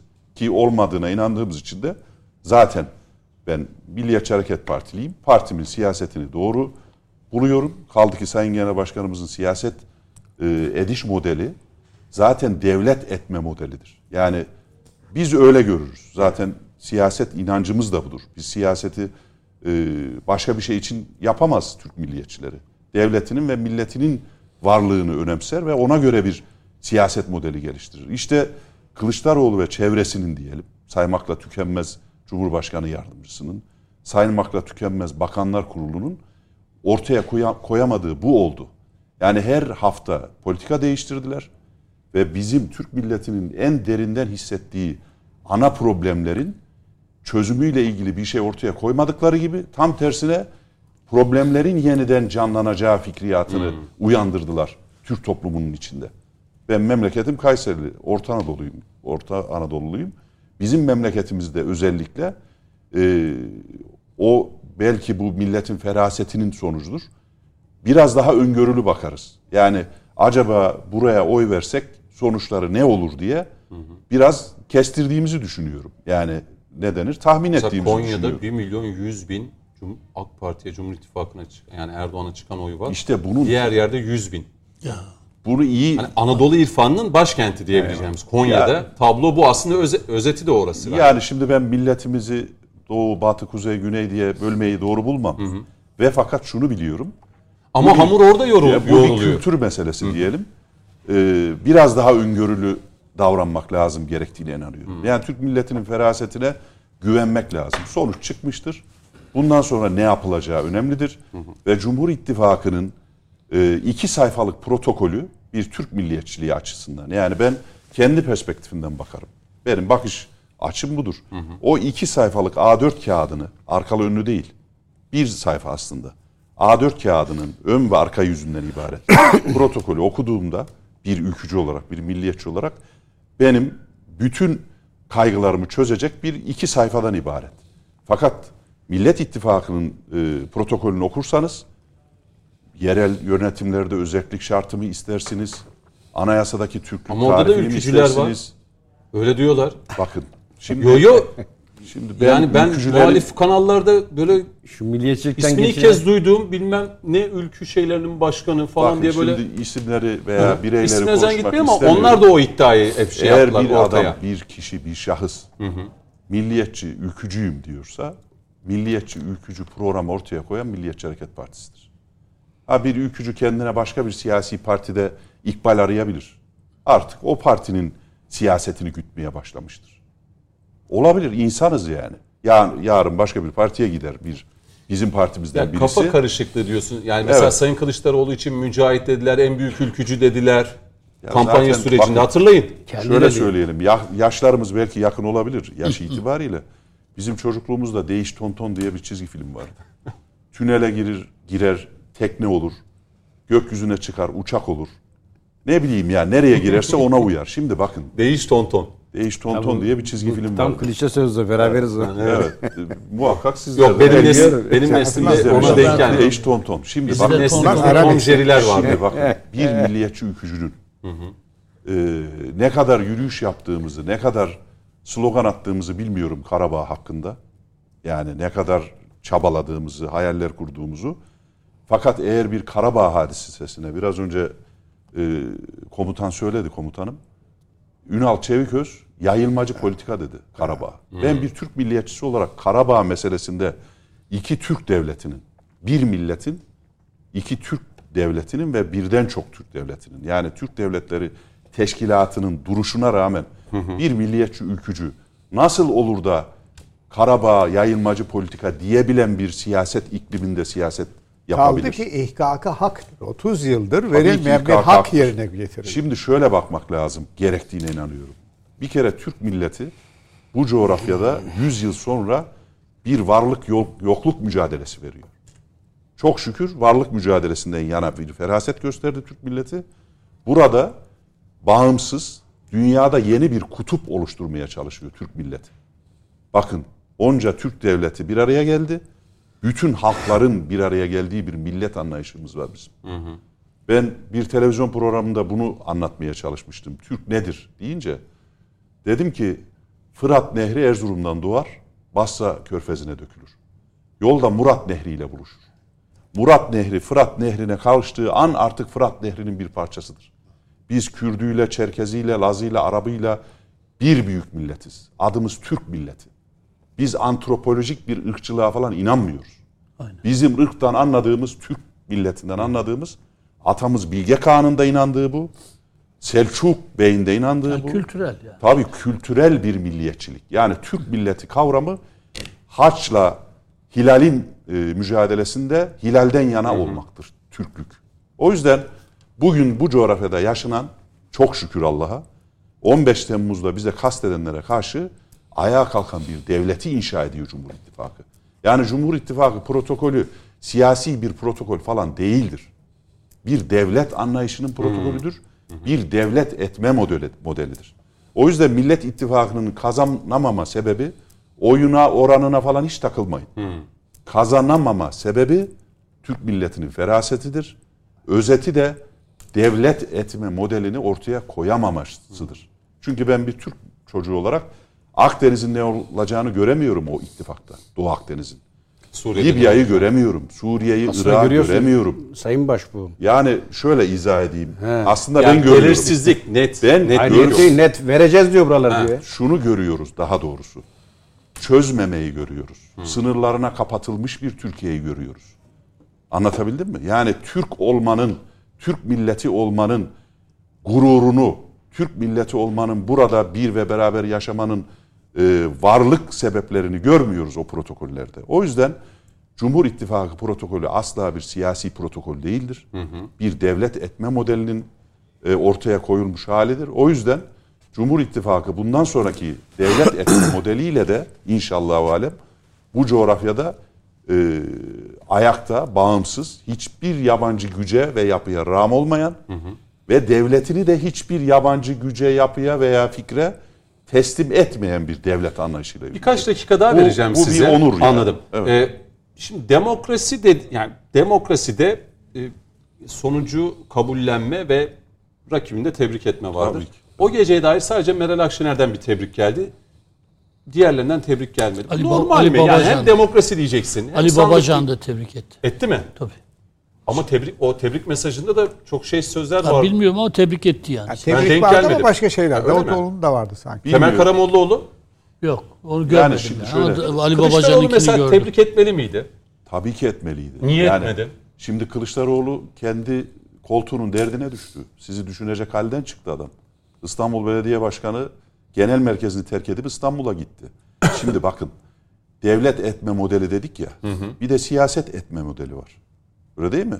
Bunlar bir da model tercihtir. davranış. Türkiye'de siyaset akımları bir takım siyasi modellerle yürür. Şimdi bizim Türk milliyetçiliği siyasetinin e, MHP'nin kurucusu rahmetli başbuğumuzun siyaset etme modeliyle Devlet Bey'in Sayın Genel Başkan'ın siyaset etme modeli birbirine aynısıdır. Nasıl devlet etme modeli ise siyaset etme modeli de aynıdır. Fakat Cumhuriyet Halk Partisi Kılıçdaroğlu ile beraber kendi mecrağından koparılmıştır. Kılıçdaroğlu'nun dili, Kılıçdaroğlu'nun siyaset modeli. Kılıçdaroğlu'nun kazanırsam devleti nasıl yöneteceğim e, ne denir manifestoları. Bunların hiçbiri CHP modeli değil. Yani Cumhuriyet Halk Partisi siyaseti değil. Onu söylemeye çalışıyorum. O yüzden şimdi oradaki olanları olmayanları tartışacak biz değiliz. Bırakın kendileri tartışsınlar. Biz de izleyelim mi kanaatim ve, ve benim kanaatim e, Kılıçdaroğlu Ekrem İmamoğlu çatışmasının sonucunda siyasi çatışmasının sonucunda Ekrem İmamoğlu siyasetten de dışlanacaktır. Cumhuriyet Halk Partisi İstanbul Muharrem İnce'nin başına gelen hepsinin başına da gelecektir. Cumhuriyet Halk Partisi'nin İstanbul Belediye Başkanı adayı dahi olamayacaktır. Göreceğiz hep beraber. Şimdi siz böyle deyince Evet. dilime bir an geldi de Çünkü- şey Masar Fatih Özkan'ın bir şarkısı vardı. Sen neymişsin be abi? A a a diye devam eden. Çeşitli şeyler gelebilir. Yani Sayın Kılıçdaroğlu için aslında bu şarkı yani. Yani yani Kılıçdaroğlu meselesi o koltuğa göz koyan Kılıçdaroğlu olduğu, olduğu sürece partinin dışında bulacak kendini diyorsunuz. Kılıçdaroğlu'nu getirenleri ikna etmezlerse. Şimdi koltuğa göz koyan Kılıçdaroğlu değil ki. Ekrem İmamoğlu. Doğru. O yüzden şöyle bir e, siyasi etik diye bir şey varsa ki var. Evet. Sizi siyasette var etmiş olan sizden muradım e, Ekrem İmamoğlu. Kim siyasette e, Ekrem İmamoğlu'nu İstanbul Belediye Başkanı etti? Değil mi? Kim? Kılıçdaroğlu. Şimdi daha seçimin kaybedildiği akşam üstelik Cumhurbaşkanı yardımcısı adayısınız. Evet. Kimsiniz? Mansur Yavaş ve Ekrem İmamoğlu. Daha o günün akşamı sizi değişiyor. Cumhurbaşkanı yardımcısı diye ellerinizi kaldırmış adamı o akşam terk edip İstanbul'a gidiyorsanız bu siyasi etin neresinde var ya? Yani o yüzden siyaset etmek, devlet etmek, insanlık etmek, adamlık etmek bunlar aslında söyleyip Herkesin altını doldurmadığımız Anladım. hadiseler. Peki. Bir kere eğer Cumhurbaşkanlığını kaybettiyse Kılıçdaroğlu Cumhurbaşkanlığı yardımcıları da kaybetmiştir. Diğer siyasi partilerin başkanları da kaybetmiştir. Şurası çok önemli söyleyeceğimin Ankara ve İstanbul Büyükşehir Belediye Başkanları da meşru, siyasi meşruiyet, meşruiyetlerini kaybetmiştir. Şimdi kaybeden bir insan değil misiniz siz? Doğru. İstanbul'da oturdunuz, belediyeyi yönettiniz de e, Kemal Kılıçdaroğlu Ankara'da Cumhurbaşkanı adaylığını mı kaybetti? Yönettim hocam. Hayır. Etmedi işte. Hem onun yanında gezip gece gündüz K- Sayın Kılıçdaroğlu'yla Türkiye'yi gezip hem de kaybedince o kaybetti demek bir kere siyasi etiğin dışında bir şeydir. Çok önemli. Beraber Söylediğiniz kaybettik önemli. Dersin. Doğru. Oturursun, konuşursun kapalı kapılar ardında. Doğru. Parti içerisinde bir sonuç belirlersin. Yaparsın millet de seni alternatif görür. Bugün Türk milletinin önünde ne yazık ki bir siyasi alternatif oluşturamamış bir e, Muhalefet var. ittifak var. Peki. O yüzden Cüneyt, şey- Şimdi zor şöyle bir yaptık. dönem. Şeyi bir Ee, Başbuğ. Bey'le birlikte yok. Muhalefetin içine girdik. Ekleyin. Buyurun. He, doğru siz gidiyorsunuz. Doğru ya bu turda. bir Buyurun. hatırlatma yapayım. Önemli bir konu. Şimdi son zamanlarda çok kullanıyoruz normalleştirme dönemi diye. Evet. Şimdi hakikaten o kadar çok normalleştirdik ki olayları. Mesela ben şimdi değerli e, hocam konuştuğunda aklıma geldi. İmamoğlu'nun ilk daha seçimleri kazandığı an daha mazbata yok hiçbir şey yok. İtiraz var. Belediye binasına yetkisi olmadığı halde yetkisi olmayan kişileri sokup verileri kopyalayıp aldığını hatırlayalım ya. Evet, evet. Ya Doğru. bunlar var ya bakın bunlar siyasi skandal. O bir devletin mahremiydi. Siyasetin ötesinde bence. Heh. Güvenlik meselesi, Heh, milli güvenlik meselesi İstanbul'un bütün verilerini canavli daha koltuğu almadan imzalattığını biz yaladık, yuttuk. Üstü küllendi. Doğru. İyi Legal bir- hatırlattınız. Heh. İyi hatırlattınız. Şimdi muhalefete Başbuğ Pınarbaşı ile birlikte girdik. Sayın Metiner. Ben bu AK Partimizle ilgili bir iki saptamada bulunayım. Peki. Muhalefete değinmeyeceksiniz galiba. Yok yok ben Ona e, da sıra gelecek. o bir muhalefet şey yapsın ama şimdi biz büyük bir partiyiz. Türkiye'nin partisiyiz. İki karakteristik özelliğimiz var. Hem muhafazakarız hem demokratız. Cumhur İttifakı'nın bileşenleri birbirlerinin tıpkısının aynısı gibi düşünmezler. İstikametlerimiz aynıdır, aynı, aynı aksta buluşuyoruz ama her konuda aynı düşünen partiler değiliz. Ee, dolayısıyla diyelim Cumhur İttifakı'nın partilerinden herhangi biri kendini tanımlarken izleyenler zannediyorlar ki mesela AK Parti. AK Parti kendini tanımlarken diğerler ha demek ki MHP'de böyle düşünüyor. Hayır. Yani üslup farklı olabilir, dil farklı olabilir, bazı konularda farklılıklar olabilir. Mesela biz kuruluşumuzda iki şeyi deklare etmişiz. Muhafazakarız milletin değerlerine. Ve demokrat değil mi? İki demokratız. Herkes için demokrasi isteyen. Herkes için özgürlük isteyen. Adaleti olmazsa olmaz önemde gören bir partiyiz. İki, etnik milliyetçiliğe, siyasal bölücülüğe, bölgesel milliyetçiliğe, dinsel milliyetçiliğe. Ama şeyin tanımladığı gibi, e, Coşkun kardeşimin tanımladığı gibi aynı zamanda da kültürel anlamda İslam'la e, ortak değerlerimizle bütünleşmiş bir Türk milletini de e, çok anlamlı ve değerli buluyoruz. Ben de mesela bir Kürt olarak böylesine bir Türk'ün tanımını çok anlamlı ve değerli bulurum. Böyle bir Türk milleti tanımını. Ama sen İslamsız bir Türklük, İslamsız bir Kürtlük yaratmaya kalkışırsan işte orada AK Parti dolayısıyla farklılaşmış olursun. Ya mesela HDP İslamsız bir Kürtlük. MHP'nin dışındaki başka ırkçı milliyetçiler İslamsız bir Türklük. Ama MHP İslam'la e, şey olmuş bir Türklük. Türk milleti tanımı aslında geçmişteki İslam milleti tanımının yerine oturtulmuş bir kategorizasyon. Biz bu anlamda Türk milletinin bir ferdi olmaktan büyük bir onur duyarız. Biz Kürtler de büyük bir onur. Ama etnik anlamda bu ülkede yaşayan herkesin Türk olduğunu söylerseniz siz zaten Kürt milliyetçiliğinde tahrik ve teşvik etmiş olursunuz. Pekka'nın değirmenine de su taşımış olursunuz. Bu anlamda MHP'nin durduğu yeri kendi adıma çok anlamlı ve değerli bulurum. Ama AK Parti'yi e, de e, şöyle bir şey görüyorum ben. Yani herkes AK Parti'yi tanımlamaya başladı. Birdenbire biz kendi partimizi tanımamaya başladık. Yani Allah Allah. Yani ya t- iç müddet Atatürkçüler olabilir. Aleviler olabilir. Solcular olabilir. Olmalıdır da. Kürtler, Türkler. Bu ülkenin bütün renkleri. Çünkü biz Türkiye'nin partisiyiz. Türkiye'de yaşayan herkesin partisiyiz. Ve herkesin merkezde demokratik bir temsilini sağlamak üzere kurulmuş bir özgürlükçü partiyiz. Bizim ana eksenimiz bu. Ama partinin içinde Atatürkçülerin olması o partinin kendini ideolojik anlamda o şekilde tanımladığı anlamına gelmez. Atatürk'e hiçbir zaman hiçbir zaman AK Parti kuruluşundan beri tek bir şerh düşmemiştir. Ama birileri Atatürkçülük üzerinden AK Parti'yi hırpalamaya Komutanım kalkmıştır. laflar size geliyor dedi. Yok yok, gelmiyor. Yok, hayır, yok, hayır, hayır, hayır. Bazıları bize şey diyor. Ya şu kişi Atatürkçü Atatürkçü olduğunu da söylüyor. Buna rağmen AK Parti'de nasıl olur? Ne demek ne münasebet yani? Atatürkçü olabilir, AK Partili olabilir. Atatürk'ün hedeflerini gerçekleştiren partidir. Ama Atatürk'le Atatürkçülük, Mustafa Kemal'le Kemalizm çok farklı kategorizasyonlar. Yani Atatürk'ün söylediklerini dönemsel olarak çok anlamlı ve değerli olan söylediklerini ideolojik bir dogmaya dönüştürdüğünüz zaman, bir nassa dönüştürdüğünüz zaman işte orada Atatürk'ü öldürmüş olursunuz. Bu anlamda AK Parti e, çok önemli bir yerde duruyor. Yani Atatürk'ün yapıp ettiklerini çok önemsiyor. Cumhuriyetin kazanımlarını çok önemsiyor ama kendini bir kategorizasyon içine yerleştirmiyor. Tamamlayabilir miyim? Çok özür dilerim. Sözünüzü kesmek için girmiyorum. Şu manada şimdi bakın Türklük dediğimiz hadise çok aşkın bir millet tarifidir. Dün Medine'de Fahrettin Paşa'nın komutasında İngiliz'e karşı savaşan millet bir araya gelmiş. İşte Kürdüyle, Çergeziyle, Lazıyla, Abası, Abazasıyla, Avşarıyla, Tatarıyla hepsinin birden adı Büyük Türk milletinin bir parçası. Hiçbir itirazımız yok. Tabii buna. ki. Yok ben size estağfurullah. Edirne'de Şükrü Paşa'nın komutasında bir araya gelip Yunan'a direnmiş millet öyle değil mi? Büyük Türk Türk milleti. Türk'ü bir halk gibi algılamamak lazım. Ama Türk bütün halkların bir araya gelip oluşturduğu kaldı ki Bilge Kağan bile diyor ki Orhun abidelerinde okumadan dinliyoruz ya e, Sayın Metiner. Diyor ki ey 30 Tatar 9 Oğuz beylerim diyor. Türklüğü bir birleşme, bir birlik. Bu devlete, bu millete tabi olma Buna hiçbir anlamında. itiraz yok. Tabii ki. Tabii ben yok. itirazınız Ama var ben dedim. de şunu söyleyeyim. Kürtler de şunu da söyle yani bitirmek açısından söylüyorum.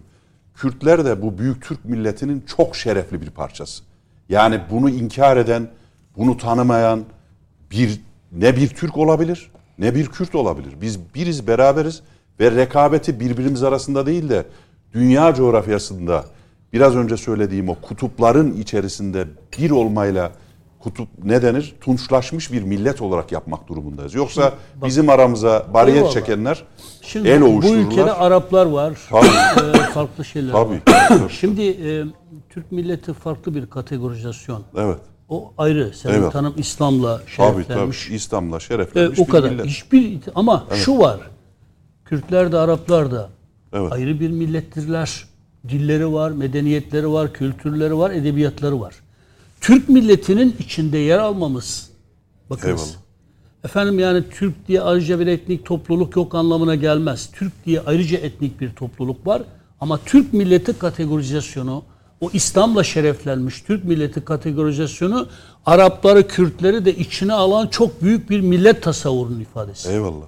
Buna itiraz yok ama mesela Kürtlerin dili, diyelim ki Türk kardeşlerimizin dili e, farklıdır. Ama bu ülkede mesela biz AK Parti olarak inkarı, asimilasyonu sonlandırdığımızı şerefle söylüyoruz. Eyvallah, Niye? eyvallah, Çünkü Cumhuriyet kurulduktan sonra tek parti döneminde özellikle de Milli Şef döneminde Kürt halkının varlığı inkar edildi. Dili yasaklandı. Korkunç bir asimilasyon politikası izlendi.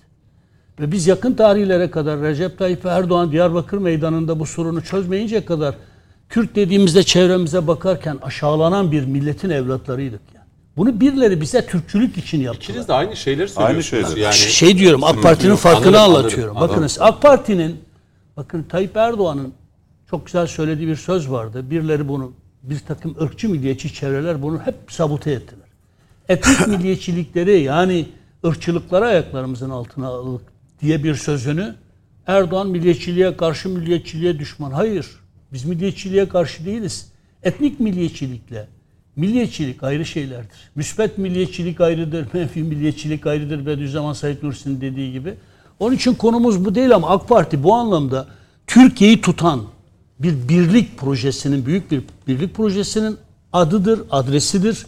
Recep Tayyip Erdoğan bu anlamda din, siyaset, siyaset laiklik, din laiklik ilişkisindeki bütün gerilim alanlarını da ortadan kaldıran. Gerçekten ama yani. İşte o alanların hepsini bir Tabii. beraber ortadan kaldıracağız. Şimdi Biz büyük şimdi bu yüzden bu yüzden AK. Parti'nin Evet. içerisinde Atatürkçüler olabilir, başı açıklar olabilir, Aleviler olabilir, solcular olabilir.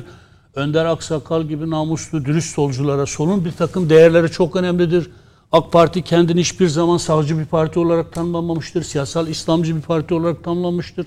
İslami duyarlılığı olan, milletin değerlerini üstünde taşıyan, muhafazakarlığı tutuculuğa dönüştürmeyen, kaskatı tutuculuğa dönüşmeyen, tarihi bugüne taşımaya çalışmayan ama tarihi de kendine ait bilen, demokrasi anlayışını da herkesi özgürleştiren bir proje.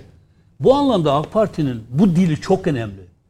Bizim biz farklılıklarımızla birlikte Türkiye'yiz mutusunu yeniden siyaset diline taşımamız gerekir derken kastettiğim şey bu. Yani Alevi bize karşı bloklanmışsa Aleviler, bir kısım Aleviler. Biz onları anlamaya çalışacağız. İki, bir kısım Kürtler. Mesela biz AK Parti'de siyaset yapan Kürtleriz. HDP diyor ki zaten siz Kürt değilsiniz. Kürtlerin siyasal adresi HDP'dir diyor. Faşizan dile bakınız ya. Ya Evet, bir affedersin. Burada tam aklıma gelen bir şey var. HDP'de siyaset yapan birçok ismin yani bir anlamda Kürtçülük falan filan yapıyor olmalarına rağmen Kürt olmadıklarına dair rivayetler var. Ne diyorsun? Ya Mümkündür. Ya ben ben şahsen hiç kimsenin etnik aidiyetini çok önemseyen bir Hayır, insan hayır, ama değilim. şimdi e, Ama benim bildiğim mesela her iki eş başkan da Kürt değildir. işte ya bu önemli PKK'nın bir şey. dağ kadrosu, kadrosunun üçte ikisi Türk orijinlidir. Evet. Türk Değil. orijinlidir. Yani başka orijinlere göndermede bulunmam. Mesela ben topyekün Ermeniler diye başlayan bir dili çok ırkçı nefret dili olarak görüyorum. Bu ülkenin sadık Ermenileri vardır. Hain Ermenileri vardır. Sadık Türkleri vardır. Hain Türkleri vardır. Sadık Kürtleri vardır. Hain Kürtleri vardır. Dolayısıyla topyekün Kürt halkı diye başlayan cümleler PKK üzerinden konuşurken Mesela bir televizyonumuzda bir dizi bunu yaptı yani. Kürtler neredeyse yabancı düşmanlarla işbirliği yapıp Türkiye böyle şey olmaz. Ben de Kürdüm. Selahattin Eyyubi de Kürttür. Eyvallah. Ama Selahattin'le Kürt Selahattin'le Türk komutan aynı bayrak altında. O zaman etnisite temelli millet tanımı yoktu. İslam milleti vardı. Hayır şu Yani- çok ironik bir şey. Adam işte e, Kandil'de PKK'nın e, önde gelen işte sözde e, liderlerinden birisi. Üçte ikisi Türktür diyorum bak. Ha işte yani dolayısıyla Mezheplerini Kürt falan söylemek değil. istemem. Çünkü yanlış anlaşılır. Seçim sonuçlarından nereden nerelere geldik? Evet ama ben bu şey- ara- Hakikaten ha. Araya gireceğim yani muhalefeti mi konuşalım, kaybedeni konuşalım. Muhalefet, E, muhalefeti konuşalım. Mesela ben Yani ben bir insanın kaybedenler. Aleviyim demesini çok önemserim ama seçim zamanında Aleviyim demesini çok. Canım o tam bir şey. Şimdi bak Recep Tayyip Erdoğan da çıksaydı deseydi ki ben Sünniyim Davutoğlu dedi ama. ama bu doğru değil. Bakınız. Kasten söylediler Bakınız bilerek ama. Tayyip Erdoğan ne diyor? Bizim Alevilik, Sünnilik diye bir dinimiz yok. Biz Müslümanız. Biz Müslümanız diyor ya. Alevi de Müslümandır. Ha Eyvallah. Müslümanlık anlayışı farklı olabilir ama bizim kardeşimizdir, canımızın bir parçasıdır. Bu büyük milletin, Türk milletinin evladıdır. Yani e, bunu böyle düşünmek lazım. Ben şunu Muhalefet Mehmet bu anlamda. Kılıçdaroğlu için ne diyecek? Ben en çok bugün merak Ya ediyorum. ben şu an acıyorum kendisine. Niye böyle bir adam Ya acımayın canım. Kimse kimseye acımasın. Ben siyaseten yani Peki söyleyeyim o siyasi zaman. geleceğin nasıl Söyleyeyim. Siyasi geleceği yok. CHP'nin bu anlamda Ama- siyasi geleceği yok. Başbuğ, Be- Ama- Başbuğ Pınarbaşı ne dedi? Yani orada Ekrem İmamoğlu'nu bile diskalifiye edecek Hayır dedi. hayır. Şu, yani şu an e, Kazanamaz demek istiyor yani. Evet. Doğru söylüyor. Ya ben de Ekrem'in Ekrem Bey'in e, Ekrem Bey diyeyim. Ekrem Bey'in e, Şimdi bu Ekrem Bey lafı edildikçe ben böyle hep irkiliyorum. Sayın İmamoğlu'nun Bu daha Sayın şık. İmamoğlu'nun e, siyasi bir geleceğinin olabileceği kanaatinde değilim. Çünkü yani ilk geceden insan kendi liderini arkadan Kılıçdaroğlu'nun geleceği ne olacak? Yani sağlam diyorsunuz. Kılıçlar e, parti içinde bir geleceği olabilir. Ama kongrede ne olur onu bilemeyiz. Siyaset çünkü gün aşırı değişen bir şeydir. Rüzgara göre değişen bir şeydir. Belirlenen bir şeydir. Ama e, Kemal Bey'in yalnız bırakılmasını ittifak adına çok üzücü buluyorum. Kendi evlatları tarafından da hançerlenmesini çok üzücü buluyorum. Yani yeni, Kemal Bey başarılı çıkmış olsaydı var ya hepsi bizden dolayı başardınız diyecekti. Şimdi bütün mağlubiyeti Kemal Bey'in üstüne yıkıyorlar. Yo başarılı. Böyle bir böyle bir ittifak ruhu, böyle bir ittifak anlayışı olmaz. Ama her şeye rağmen gene birbirine mecbur ve mahkumdurlar. Çünkü önümüzde yerel seçimler var. Hiçbirisi kendi başına başarılı olamayacağını biliyor. Yani HDP'siz bir CHP İstanbul'da hiçbir işe yaramaz. Ama şu da var artık Kürtler HDP'nin gerçek yüzünü de görmeye başladılar.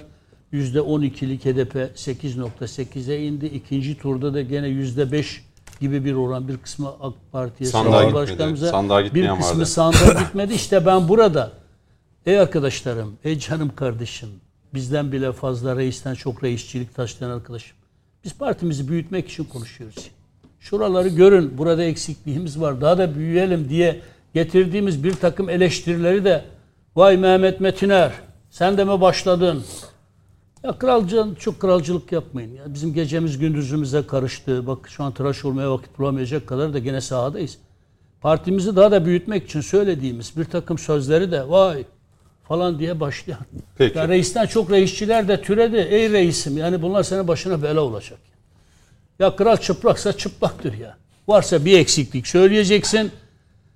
E bununla yetinecek miyiz yani? Yüzde 35 aldı AK Parti çok başarılı. Bunu mu alkışlayalım mı yani? Yok kardeşim.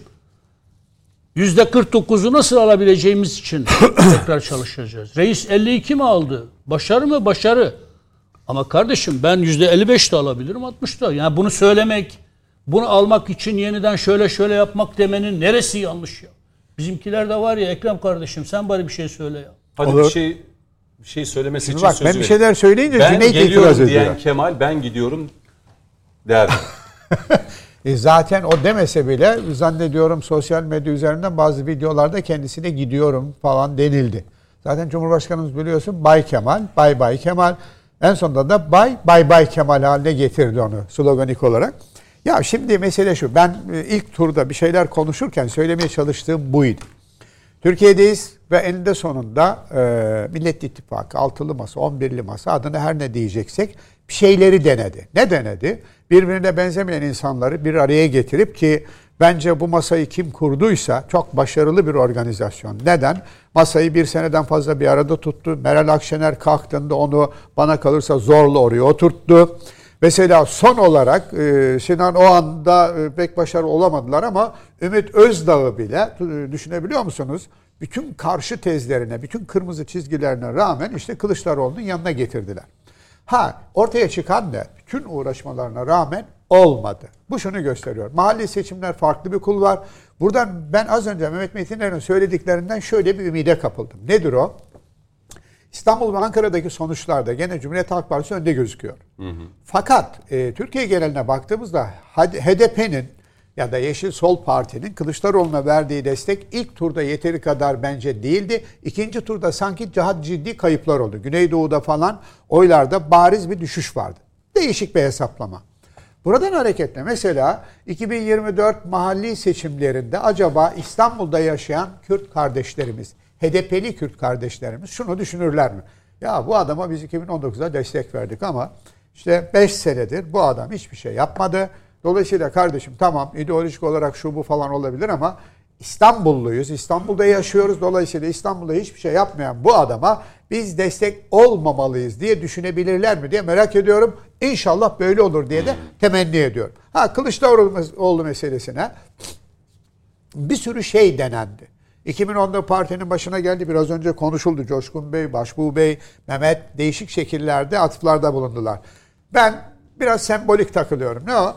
Sayın Kılıçdaroğlu genel başkan oluncaya kadar bir kasetle Baykal gönderilip yerine genel başkan olarak oturtuluncaya kadar Cumhuriyet Halk Partisi kuruluşundan itibaren devletçi refleksleriyle bilinen bir partiydi. Her halükarda devletten yanaydı. Yani devlet deyince akan sular dururdu ama 2010'dan sonra garip şeyler yaşanmaya başladı.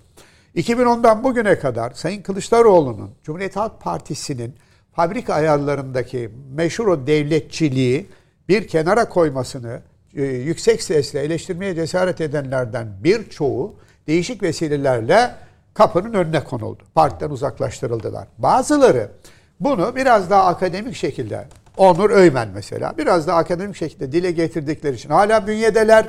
Bunlar Cumhuriyet Halk Partisi'nin kendi partileri olmadığını, Atatürk'ün partisi olmadığını, Cumhuriyet'in kurucu partisi olmadığını, tezlerinin ciddi savrulmalarla malul olduğunu falan filan biliyorlar ama ne yaparsın diyorlar. Kahrolası hanede CHP'lilik var. CHP'li olmaya devam ediyorlar. Ama bakın Onur Öymen diyor ki 2008'de işte bilmem nerede yapılan bir simülasyon seminerinde Baykal'ın Cumhuriyet Halk Partisi'nin başından uzaklaştırılacağını, yerine Kılıçdaroğlu'nun getirileceğini, Cumhuriyet Halk Partisi'nin geleneksel yapısının değişip tam olarak Avrupa Birliği'nin Batı'nın istediği bir hale bürüneceğini falan falan öngörüyorlardı.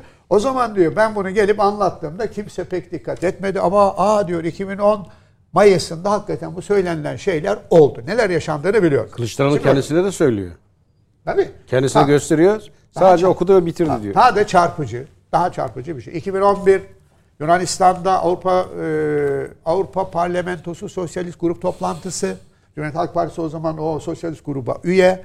Yunanistan'daki toplantıya gidiyor. Genel Başkan Kılıçdaroğlu çıkıp konuşma yaparken o zaman Başbakanımız olan Recep Tayyip Erdoğan'dan diktatör diye bahsedince Avrupa Parlamentosu Sosyalist Grup Başkanı Günter neydi? Verheugen. Ha, Verhoeven, Sosyalist Grup Başkanı. Bir dakika diyor. Bir dakika itiraz ediyor. Olur mu böyle şey diyor ya? Ben bu grup toplantısında, Sosyalist Grup toplantısında Türkiye Cumhuriyeti'nde diyor halkın oylarıyla iş başına gelmiş bir başbakana diktatör denilmesine tahammül edemem sizi protesto ediyorum deyip salonu terk ediyor. Ama Sayın Kılıçdaroğlu hiçbir şey olmamış gibi konuşmasına devam ediyor. Bunu Onur Ömen yazıyor kitabında var. Yani baskılara direnirken diye bir seri kitabının ciltlerinden birinde. Şimdi bakın böyle bir Cumhuriyet Halk Partisi var. O günden bugüne 2012'den itibaren MİT, müste, MİT müsteşarın ifadeye çağrılması gezi olayları, ye- 6-8 Ekim olayları, peşinden işte 17-25 Aralık ıı, darbe girişimi, ardından 15 Temmuz'da yaşananlar falan. Bütün bu süreçlerde Sayın Kılıçdaroğlu ve giderek e, artık nasıl bir ideolojiyse o kuruluş ayarlarının dışına çıkardığı bir CHP var ortada. Cumhuriyet Halk Partisi bu süreç içerisinde İstanbul İl Başkanı üzerinden falan DHKPC başta olmak üzere bir sürü 10 Aralık bilmem ne bilmem bir sürü marjinal örgütle bağlantı kurdu. Kendine göre belki e, şeyini zenginleştirdi. Devletin yanında pozisyon almadı mı? Hayır. O hiçbir zaman o süreçin. Hiçbir zaman almadı. Şimdi bakın gezi olayları, gezi olayları bu konuda bence çok müthiş bir e, turnusol kağıdıdır. Gezi olaylarından ne oldu? Birkaç ağaç bahanesiyle birileri Türkiye'nin neredeyse 60-70 vilayetinde kamu otoritesini, asayişi, şunu bunu alt üst eden olaylar yaptı. Hukuk dışıydı. Neden? Kamusal alanda siz akşam saatleri girdikten sonra eylem yapamazsınız. Bu gösteri yürüyüş ve yürüyüş falan kanunlarına aykırıdır. Siz bunu alkış tutuyorsanız bir dakika kanunun suç, suç saydığı fiili övüyorsunuz. Canım bu başka. Hayır başka meselesi değil. Ben böyle temelden alırım meseleyi. Sen burada devlete karşı e, hükümeti iş yapamaz hale getirmeye yürüten birilerine karşı gözlerinizden öperim. Bunlar doğruydu, alkışlarım falan diyorsun. Şimdi e, gezi olaylarının maddi ve manevi zararlarına baktığında devasa maddi kayıplar vardı. Bir sürü de vefat olayı oldu. Bir sürü insan hayatını kaybetti. Sen bunu nasıl alkışlıyorsun? Devlete karşı bir kalkışmaydı. 17-25 Aralık neydi? Cumhuriyet tarihinin en büyük, büyük yolsuzluk bilmem nesi. Peki ne oldu? Hani en büyüktü Cumhuriyet tarihinin en büyük yolsuzluk. Ne Ya, vardı? Geçmişte tamam kaldı hani bir yeni bir CHP derken. Devam ediyor. Hı hı. Devam Yok, ediyor. Reklama gideceğim. Yönetmenim şimdi söyledi de yani kılıçta dönüş devam edin yine. Tamam. Yani ben bugün sorduğum sorulara tam cevap alamıyorum ya biraz. Hepimiz doluyuz ya. benim de benim de bugün şey tam cevap vereceğim ben. yani kalacak mı gidecek mi? Sayın Metin'e soruyorum. Ne olacak muhalefetin? Kim kime hesap soracak? Cevap alamadım. Ya karışmayın. Ekrem abiye de Ya, soruyorum. Muhalefeti kendi Cüneyt, başına bırakın. Bu konuda astrologlar bile hep yanıldığına göre. Doğru doğru yanıldılar. Ama Yani, ben bir ara Muharrem İnce'de korktum hani o e, seçim öncesinde bir siyasi hayatını kaybedecek derken hani o Muharrem İnce'nin baskılar ve kalp krizi. E, onun haricinde evet. Nasıl bir astrologlar rezillik da lan? Muhalefeti kendi haline bırakmamız en doğru Nasıl bir yöntemdir. rezillik? Öyle mi? Tabii, Muharrem kendi İnce'nin- hesaplaşmasını yapsın. Şu yaptığı açıklama e, işte o açıklamamı yaptıktan sonra Sayın Cumhurbaşkanı aradı, Sayın Kılıçdaroğlu aradı. Sayın Cumhurbaşkanı geçmiş olsun dedi. Annemin hasta olduğunu da öğrenmiş. Annen nasıl, sen nasılsın? İkiniz için yapabileceğim bir şey var mı diye sordu dedi ve kapattı. Kılıçdaroğlu aradı beni dedi. İki gün sonra Ankara'da yapılacak mitinge davet etti. Geçmiş olsun yok. Annenle yok böyle bir şey. Şimdi do- dolayısıyla Kılıçdaroğlu'nun ne olacağı Reisin farkı o. Reisin Eyvallah. farkı o. Eyvallah. O yüzden Ben gidiyorum değil. ya. Ben kalıyorum. Eyvallah herhalde Peki. bunu sonra konuşacağız. Ama Peki. Kılıçdaroğlu da kafasını dağılsın diye bir eğlenceye çağırmış. Ya Kemal Bey'in Türkiye Türkiye'nin AK Partimizin Kemal Bey'e ihtiyacı var. Karışmayın kalsın partinin Ya bugün şunu anladım şu Bu da bir dakikaya kadar. Adamıyla da partiden Kazanırken de yani. kazanırken de aslında eksikleri e, belirlemek, tespit etmek lazım diyor Sayın Metiner. Özellikle AK Parti açısından. Erdoğan Elbette. kazandı diyor ama e, genel itibariyle bunu gördüm. Kaybedeni e, kaybeden karmaşık olduğu için de çözümlemek de zor yani. Ne, ne Yok, kay- kaybeden Biz kazandığımız halde kendimizi Kaybeden- öz eleştiriye tabi tutuyoruz Evet. muhasebeye. Adamlar yenildiği halde diyor ki biz kazançlı çıktık. Bırak kalsınlar ya ne Galip uğraşıp. sayılır bu yoldan kaybedeni sana ben ikinci bölümde cevap vereyim.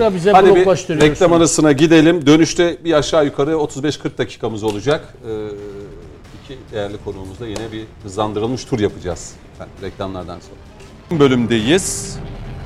Şimdi e, bugün aslında yani hem veda yani kabinenin bir veda toplantısı vardı biliyorsunuz.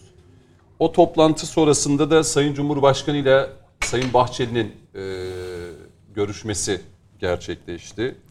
E, tabii yeni döneme dair e, iki liderin kendi arasında görüş alışverişinde bulunduklarını da belirtmiş olalım. E, bu dilimde Ekrem Kızıltaş'a yine söz vereyim. Yani CHP CHP ne olacak? Yeni bir yeni bir CHP denmişti bu CHP için Kılıçdaroğlu hani e, hep o ama bu bu CHP tutmadı. Tutmadı mı? Ama 9 ay sonrasını işaret ettiği için Sayın Kılıçdaroğlu anlıyoruz ki o koltukta duracak gibi. Yani o koltukta durmayı düşünüyor tabii. Çünkü o koltukta durmasını gerektirecek e, mahalli seçimlerin yakın oluşu bir faktör. Bu arada Cumhuriyet Halk Partisi'nde işte genel başkanın değişmesi için istifa dışında kurultay yapılması lazım. Evet. Kurultayın olağan yollarla yapılmasıyla alakalı zannediyorum. Yerel seçimler değil. sonrası öyle gözüküyor. Ee, bir dakika zaten bir sene geciktirdiler. Tamam. Yani 2020'de Şimdi yerel seçimler için 2023'e. geciktireceklermiş. Ha şimdi e, tüzükleri ve siyasi partiler yasası buna izin veriyor vermiyor bilmiyorum. Hmm. İki Ya da bir seçim arası kurultay yapılmaz. Ama İki bayram arası düğün de yapılmaz. Bir dakika yapılır biliyorsun iki bayram arası. Sadece Kurban Bayramı Cuması gününe denk Ya gelmişse Kemal sabah Bey CHP koltuğunu çok görmeyin. Ya kazı kaybetti çok Cumhurbaşkanı da görmüyorum. ne istiyorsunuz? Yani ya? kolaylıkla gitme Bırak devam durumu yok. etsin. Buradaki konu şu. Kemal Bey seni Sayın çok seviyoruz. Kaybetmeye devam et lütfen. Sayın Kılıçdaroğlu eğer genel başkanlığı bırakmak istemiyorsa Evet. hep beraber bildiğimiz bir konu var. Nedir o? Delege yapısını çok iyi konsolide ettiği için şu anda delegelerin büyük bir çoğunluğu bence Sayın Kılıçdaroğlu'na hadi git demeyeceklerdir. Ama burada akla gelen bir şey var. Son kurultayda delegelerin yapısıyla alakalı bu delegelerin daha çok İstanbul, Ankara gibi büyükşehir belediyelerinde bir şekilde ee, oralarla irtibatlı isimler olup oralardan kontrol edildiklerine dair rivayetler vardı. Dolayısıyla İmamoğlu ve Mansur Yavaş burada acaba değişik bir rol oynamayı düşünebilirler mi sorusu akla geliyor. Bu olur olmaz bilmiyorum. İhtimallerden birisi. Ee, ama işte yerel seçimler öncesi diyelim ki İmamoğlu'nun Cumhuriyet Halk Partisi Genel Başkanlığı koltuğunda gözü varsa ve oraya oturmak istiyorsa İstanbul Büyükşehir Belediye Başkanlığı'nı bırakması gerekir. Bunu bırakmayı göze alır mı? Zannetmiyorum. Peki sonrasında İstanbul Büyükşehir Belediye Başkanlığı'nı istiyorsa böyle bir şeye kalkışmak ister mi? Yani e, basit bir problem değil. Mehmet Bey'in dediğine katılıyorum. Sayın Kılıçdaroğlu'nun Cumhuriyet Halk Partisi'nin başında kalmasının yani bence fazla bir mahsuru yok. Niçin? Bir sürü şeyler denedi. Hiçbirinin olmadığı ortaya çıktı. Ama benim asıl beklentim bu teorik düzeyde ne o? Demokrasilerin olmazsa olmazı iktidar ve muhalefet. Yani partiler, bu partilerden muhalefet partisinin gerçekten Türkiye'nin muhalefet partisi olmak için bir karar vermesi, buna göre hazırlık yapması durumunda Cumhuriyet Halk Partisi ileriye doğru, bu Kılıçdaroğlu'yla olur, başkasıyla olur, şu olur, bu olur. Çok umurumda değil ama gerçekten bir muhalefet partisi olursa ben diyorum ki iktidar daha sıkı çalışır. Ben diyorum ki Türkiye daha çok kazanır. Ha bunu yapmamaları halinde 2024'teki sonuçlar ayrı bir konu ama 2028'de karşılaşacakları e, sonucun bugünkünden daha e, muhalefet açısından kötü olacağını söyleyebilirim. Çünkü insanlar bir takım söylemlere algıyla şunla bunla kapılabilirler. Bir takım Coşkun Bey'in de, Başbuğ Bey'in de, Mehmet'in de, benim de altını çizmeye çalıştığım bir takım vahim konulara çok dikkat kesilmemiş olabilirler. Ama giderek bu konudaki şunu hatırlayın 2014, 2018, 2023 Sayın Cumhurbaşkanı'nın aldığı oylarda bir esneme yok. yükselme var, tırmanma var. Diğerlerinin aldığı oylarda da bir araya gelen yapının 2014'ten beri aldığı, HDP'nin aldığı işte e, değişik partilerin aldığı oyların bir muhasalası, bir toplamı var. Çok e, ciddi bir esneme yok ama eninde sonunda söylenen şeylere bakıldığında, vaatlere şuna buna bakıldığında, Cumhuriyet Halk Partisi'nin yerel yönetimlerdeki yapabildiklerine yapamadıklarına bakıldığında giderek bir dakika ya biz biz niye yani bu partiye mecburuz ya da bu partinin bu haline mecburuz? Neden Cumhuriyet Halk Partisi kendini değiştirmiyor? Neden mesela ben Cumhuriyet Halk Partisi'nden bu ülkenin varlığı, birliği, bekası, sınırları, Mavi Vatan, işte Karabağ ya da ne bileyim Libya falan gibi konularda. Şu anda bazı isimleri için aldım. Mustafa Sarıgül mesela. Bu konuda açık beyanlar olan birisiydi. Sustu. Erzincan'dan e, milletvekili seçildi. Bir dakika o söyledi şeyler nereye gitti? Kırmızı çizgiler falan pembeleşti, kayboldu. Tıpkı Ümit Özdağ'da olduğu gibi.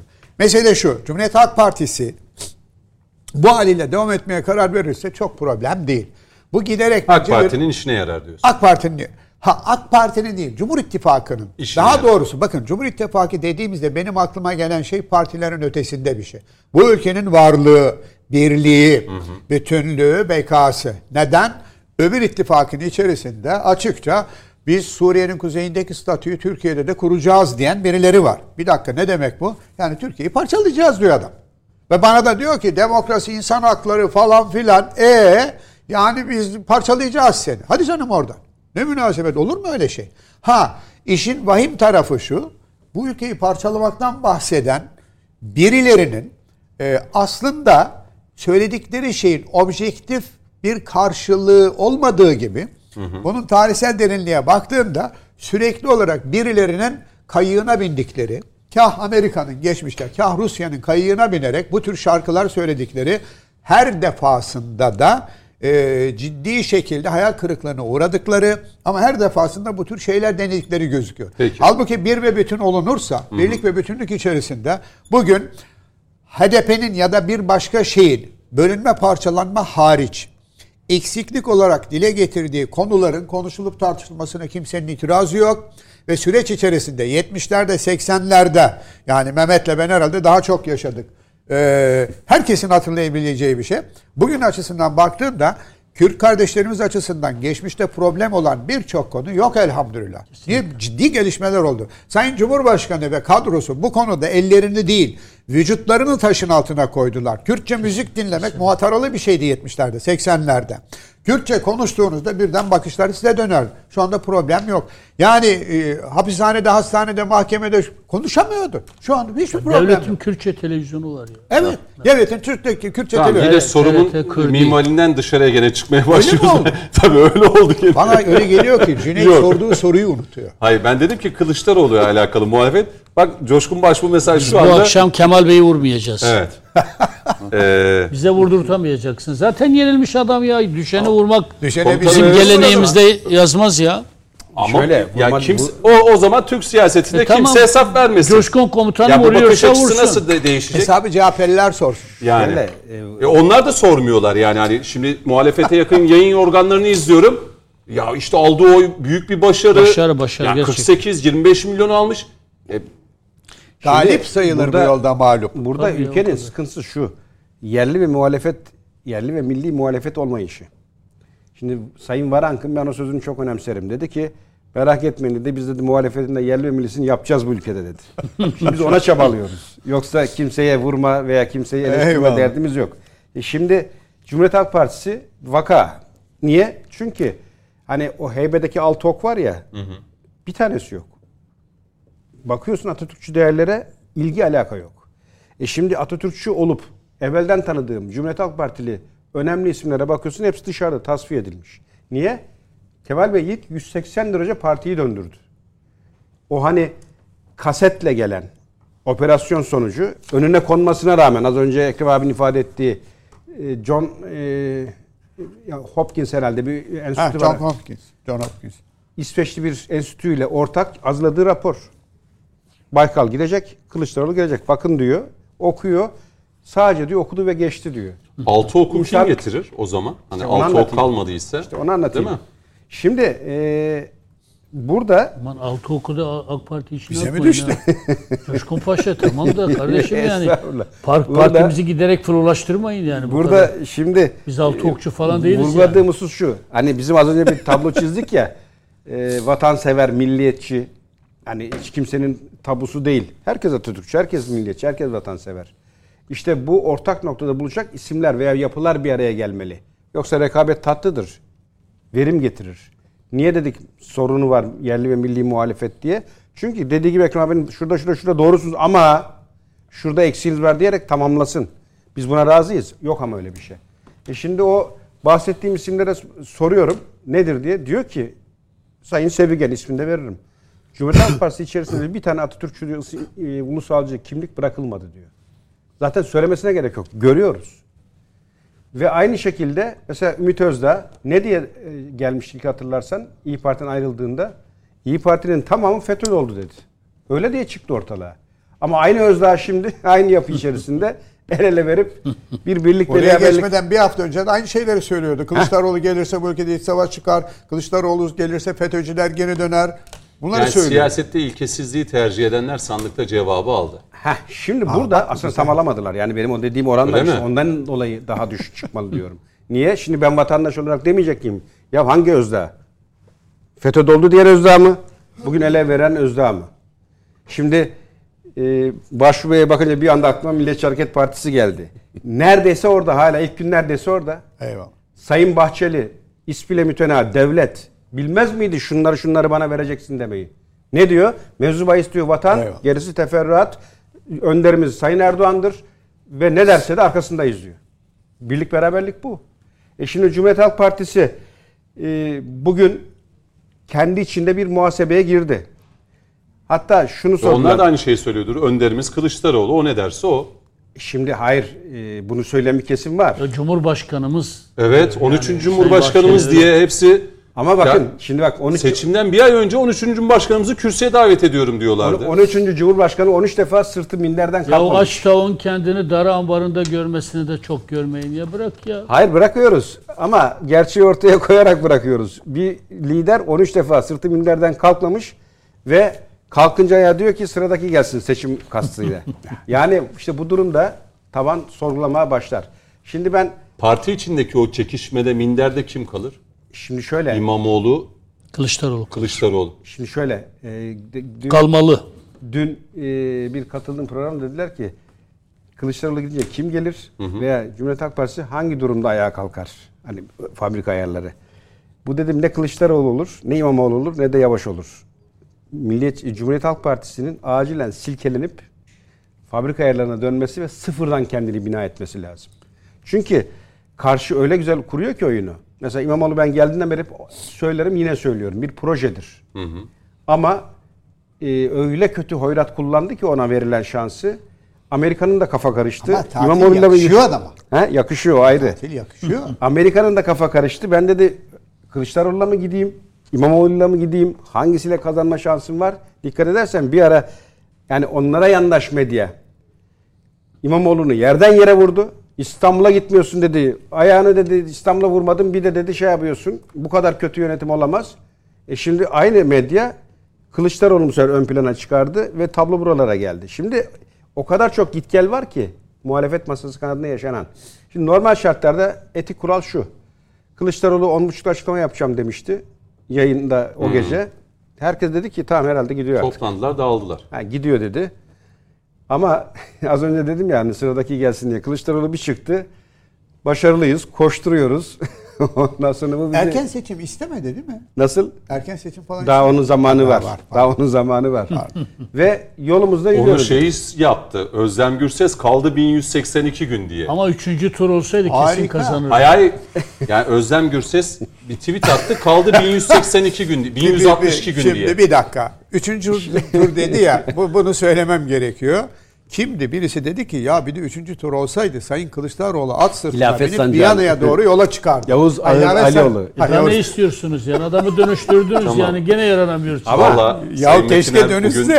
Sayın Hayır, Metiner- Ben Şimdi- Kemal Bey'den yanayım. Kemal Bey'i Düşenden ezdirmiyor. yanayım kardeşim. Buyurun. Şimdi e, aslında Kılıçdaroğlu'na uzun süreden beri baskı var.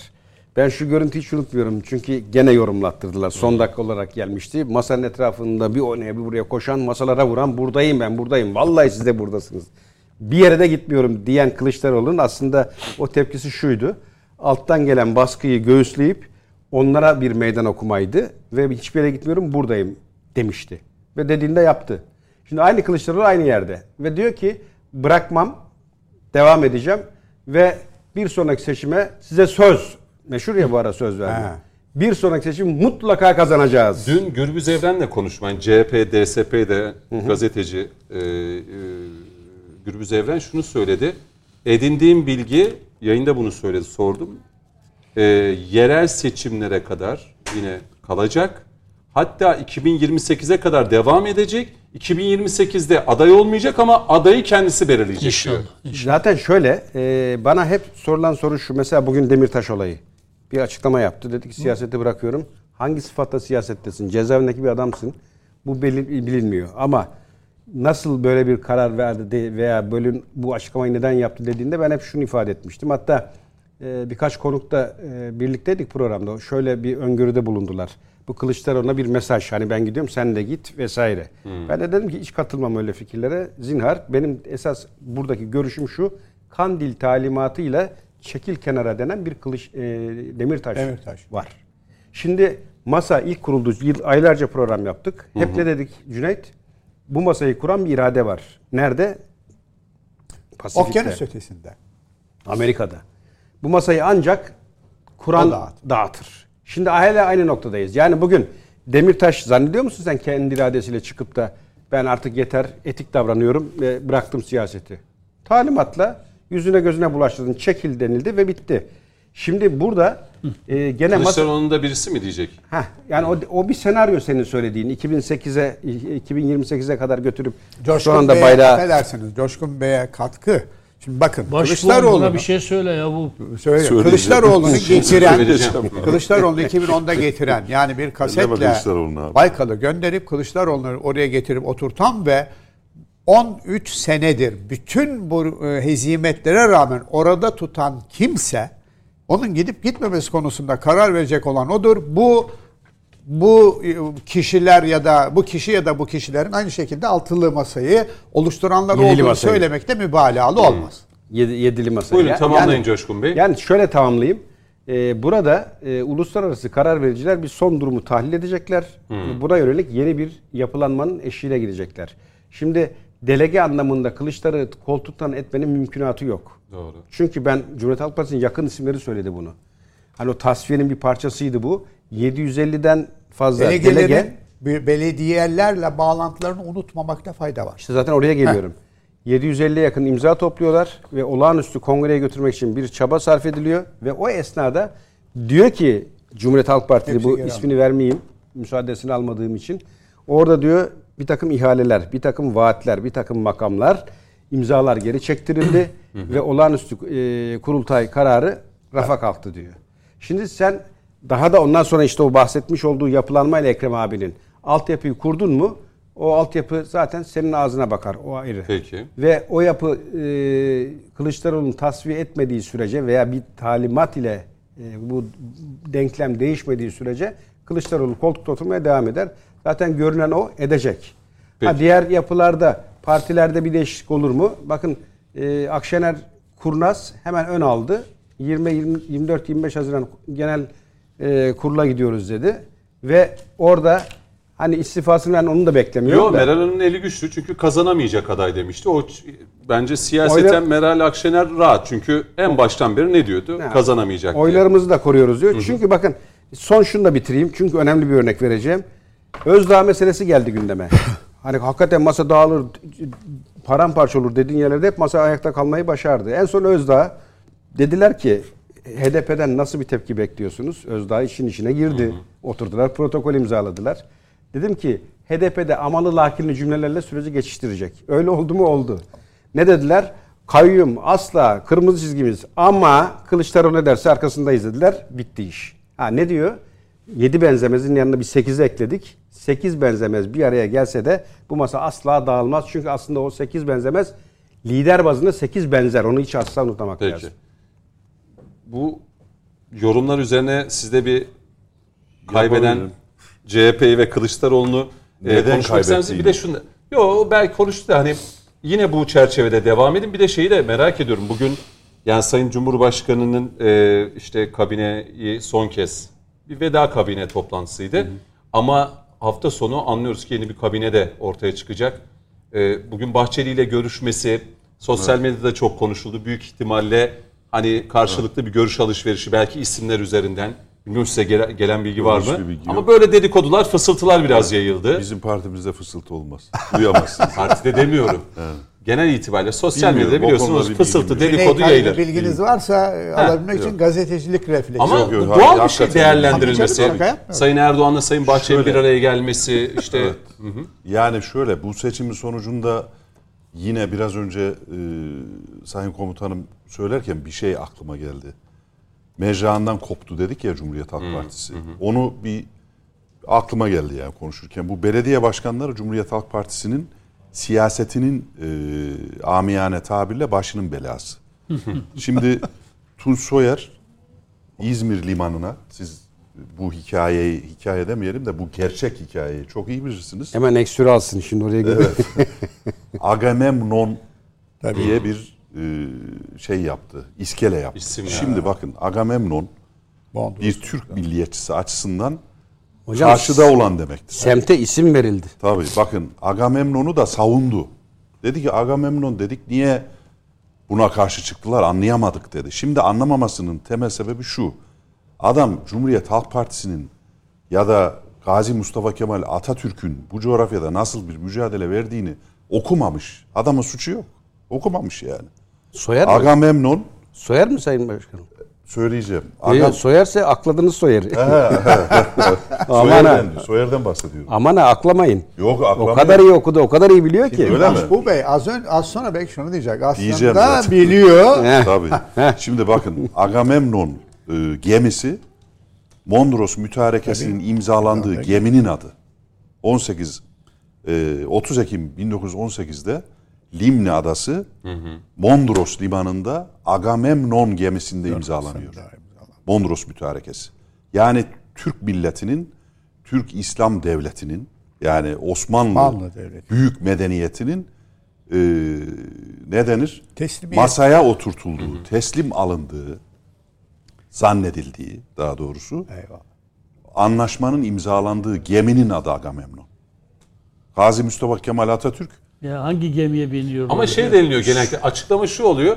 Ya işte iki taraf arasında hani böyle barış mesajları. Bak işte biz de bu limana bu barış isim. mesajı Ama ya- yani o barış- sembol dediğiniz barış doğru. mesajı böyle verilmez.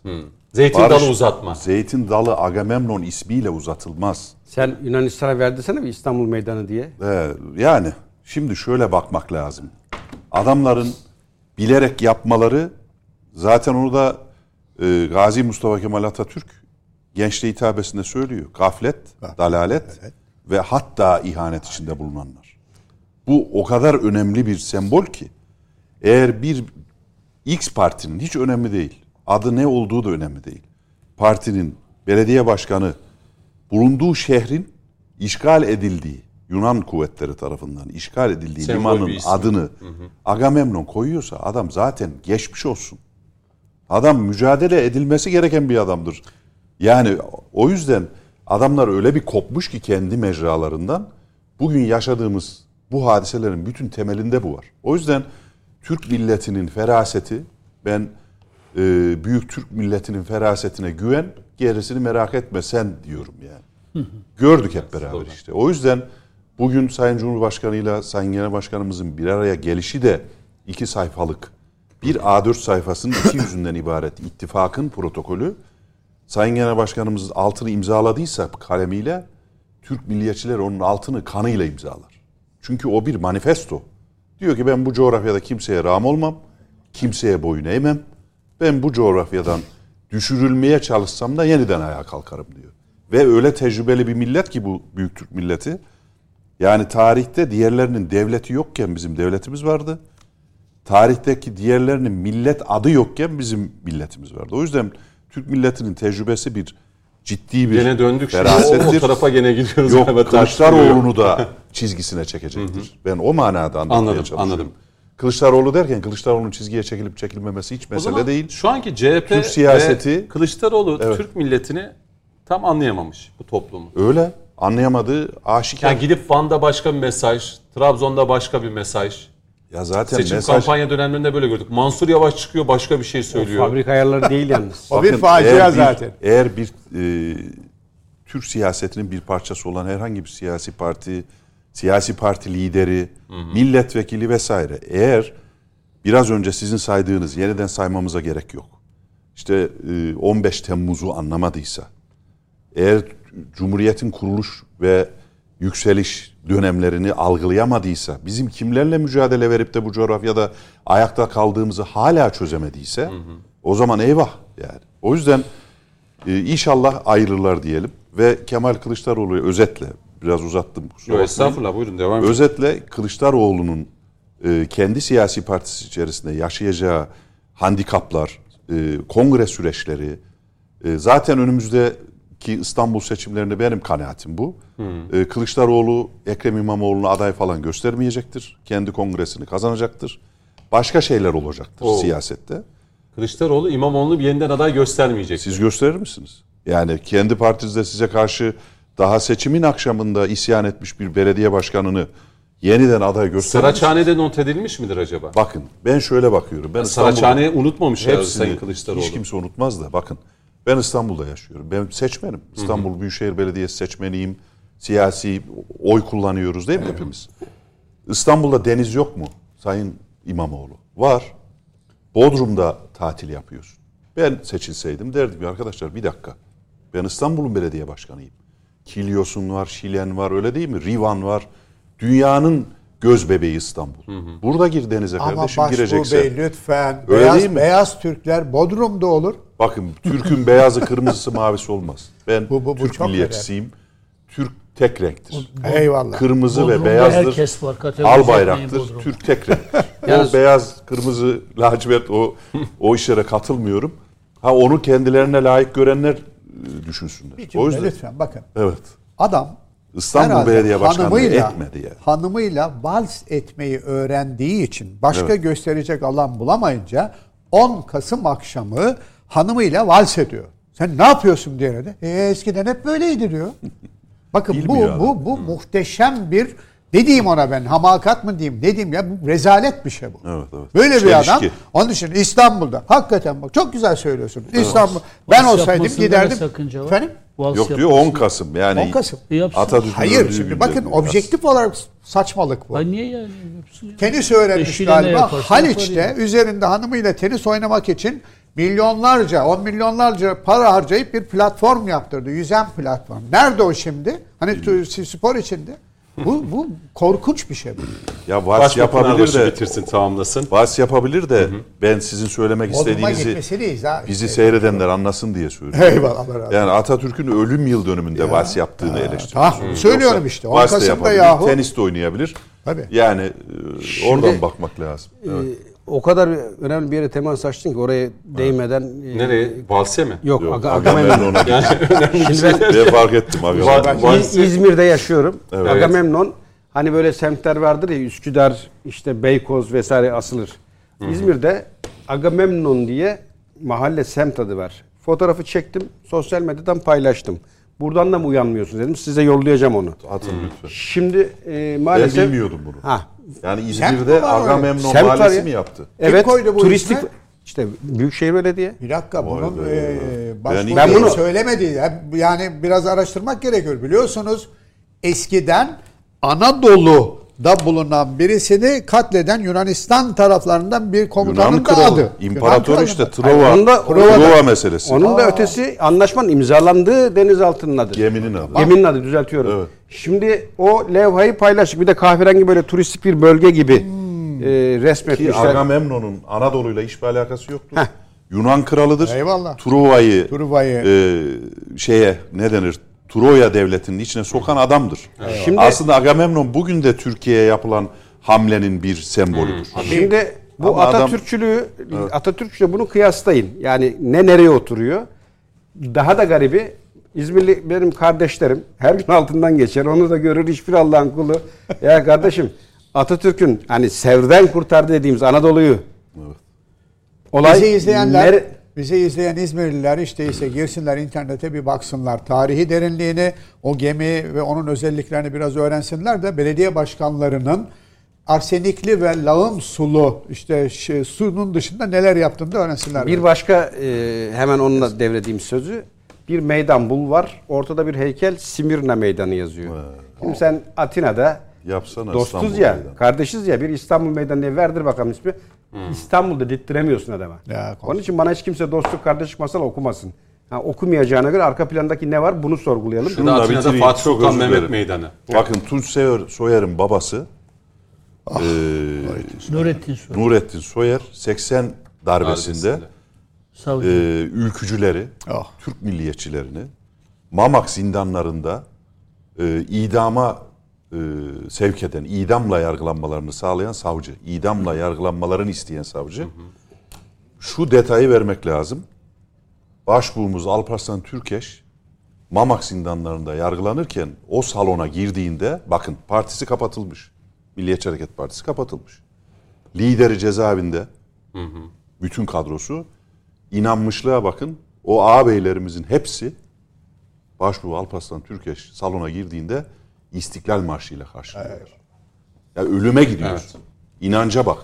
Tunç Soyer'in babası Nurettin Soyer. Nurettin Soyer ölüme İstiklal Marşı'yla giden ve idam sehpasına vuracağım da Allah günah yazar. Ölümüm intihar sayılır diye tepmeyen yiğit ülkücüleri idamla yargılayan adamın oğlu bu adam. Aynı Aslında zamanda- herkes rahmetli büyük babam derdi ki oğlum erik dibinden erik, erik fidesi çıkar derdi. Daha kibar söyleyeyim.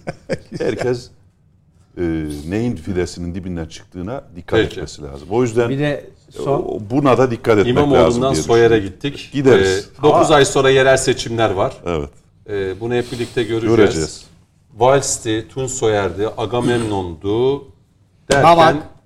E, Diyarbakır cezaevine de değindik bir cümle lütfen. Tamam. Bakın Son Diyarbakır cezaevinde. Türk kardeşlerimize yapılan 12 Eylül sonrası zulmün benzeri Mamak cezaevinde e, bu ülkenin diğer kesimlerine de ülkücülere, dindarlara falan yapıldı. Allah rahmet eylesin. Benim benden iki yaş küçük biraderim vardı. Vefat etti. O çocuk orada askerdi. Ve ben onu 81'de ziyarete gittiğimde çocuk bana orada yapmak zorunda kaldıklarını ağlayarak anlattı. Niye yapıyorsun dediğimde yapmazsam arkamdaki bana vuruyor. O ben bir şey yapmadığımda arkamdaki bana vurmuyorsa onun arkasındaki ona vuruyor dedi. Nasıl bir sistem kurduklarını Peki. 3-4 dakika var Sayın Metin hadi büyüğümüz olarak bir e, yeni Ya döneme şimdi- dair. şimdi Güzel. Yok yok şey şimdi Vals'te söylesem- Agamemnon'du, Soyer'di falan şey genelleme yapmayalım. Yeni döneme doğru siz öyle bir şey yaptınız. Bir umut dolu mesajlarla verelim. Vizyon çizin. Yani sonuçta 3 dönem AK Parti'de milletvekilliği yaptınız. Yeni bir dönem başlıyor. Ben ben kendi zihniyetimi Türkiye'ye nasıl baktığımı ortaya koyayım öyle bitireyim. Hiç kimseyi ne babasından ne oğlundan ne kardeşinden ne akrabasından dolayı sigara ama çekmek erik dibinde gerektiğine erik fidanı inanmıyorum. çıkacağını da unutma. E, Hazreti Ebubekir de bir başkasının oğluydu. Eyvallah. Hazreti Ömer de. Eyvallah o istisna. Hazreti Nuh'un oğlu da kafirdi. Ee, Dolayısıyla Ebu Cehil'in oğlu da Ee, ikrimeydi. biz biz e, babalar üzerinden, yakınlar üzerinden evlat eleştirisini yapmamalıyız diye düşünüyorum. Tabii ki Nurettin Soyer'in yapı ettiğini de eleştiririm. Biliyorum o dönemi. Tunç Soyer'in zihniyetini zaten şiddetle eleştiririm ama babası böyle olan birinin oğlu gibi bir yaklaşımı e, Ona da eyvallah. çok çok doğru bulmuyorum. Şimdi bu Türkiye hepimizin bir defa. Tamam. Burada mutabıkız. Son üç dakika, Biz buyurun. seçime girdik ve toplum tekrar bizi ülkeyi yönetmeye bakınız idare eden konumundayız biz. Seçim zamanının dili farklı olmak zorunda zaten. Siyasetin dili seçim döneminde çok farklılaşır. Bunu hiç kimse engelleyemez. Ama seçimden sonra eğer siz ülkeyi yönetmeye e, yönetmeye kalkıştığınız andan itibaren diliniz farklılaşmak zorunda.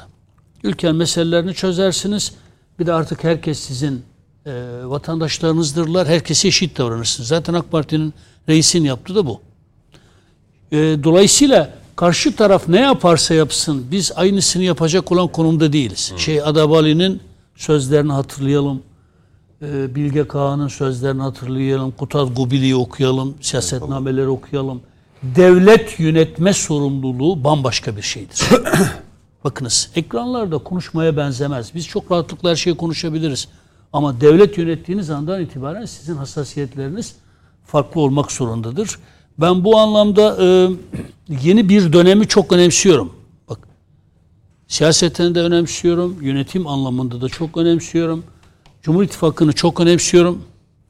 E, e, 50 artı 1 denklemini son derece zararlı görüyorum. Bir daha Cenab-ı Allah 50 artı 1 denklemiyle bu ülkede seçime gitmeyi bana göstermesin en azından. Hele iki turlu bir seçime zinhar göstermesin. Yeter artık sıkıldık ya. Siyaset konuşmaktan sıkıldık ya.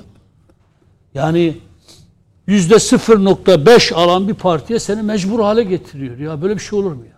Son anda trene binen bir bakıyorsunuz devasa bir partinin yanında aynı eşit gibi görülüyor. Ya böyle bir şey olur mu ya? En karlı yatırım Yani bu Millet dedi. İttifakı'nda da O- böyle. onunla Cum- alakalı bir revizyon olacak gibi yani orada Bakınız bu Millet İttifakı'nda da böyle, Cumhur İttifakı'nda da böyle. 0.5 ama bunu da almazsam ya kaybedersem olmaz ya. bir, ne yani olacak 40 artı 1'i alan yani mı kazanacak? 40 alan bir Öner. partiyle Öneri sırf ne olabilir? İlk turda Evet. Kim- Ha, en çok oyu kim aldıysa tabii canım bitti ya, bitsin yani. Peki. Bir, iki, bu sistemin değişmesi lazım. İyileştirilmiş başkanlık sistemine ihtiyacımız var. Yürütme güçlü olsun eyvallah. Ama meclis de güçlü olsun kardeşim ya. Halk kendi cumhurbaşkanını nasıl seçiyorsa milletvekilini de kendisi seçsin ya. Halk seçmesini biliyor diyorsak, yeter söz milletin diyorsak bırakalım. Millet kendi vekillerini de doğrudan kendisi seçsin. Tercih sistemiyle yani? seçsin. Bu Tercih uzun bir başlık, seçsin. bir, bir başka Evet, program uzun bir başlık. Onun için Benim de çok Yönetmenim onun için yürütmesi güçlü, yasaması güçlü olmayan bir demokrasinin ayağı kör topaldır. Partiler demokrasisi marifetiyle siyasetin yeniden dizayn edilmeyeceği, e, güçlü milletvekilleri, güçlü yasama ve güçlü yürütme ile birlikte güçlü bir yargının da inşa edildiği bir Sanki bu e, dedikleriniz olacak gibi İnşallah. yeni dönemde. Bunu temenni o ediyorum. işaretleri zaten seçim öncesinde de Sayın Cumhurbaşkanı e, o sinyalleri Yani milletin istemediği kişiler milletin vekilleri olmamalıdırlar. Milleti memnun etmeyenler milletin vekilleri olmamalıdırlar. Coşkun Başbuğ teşekkür ediyorum. Başbuğ Pınarbaşı teşekkür ediyorum. teşekkür ederim.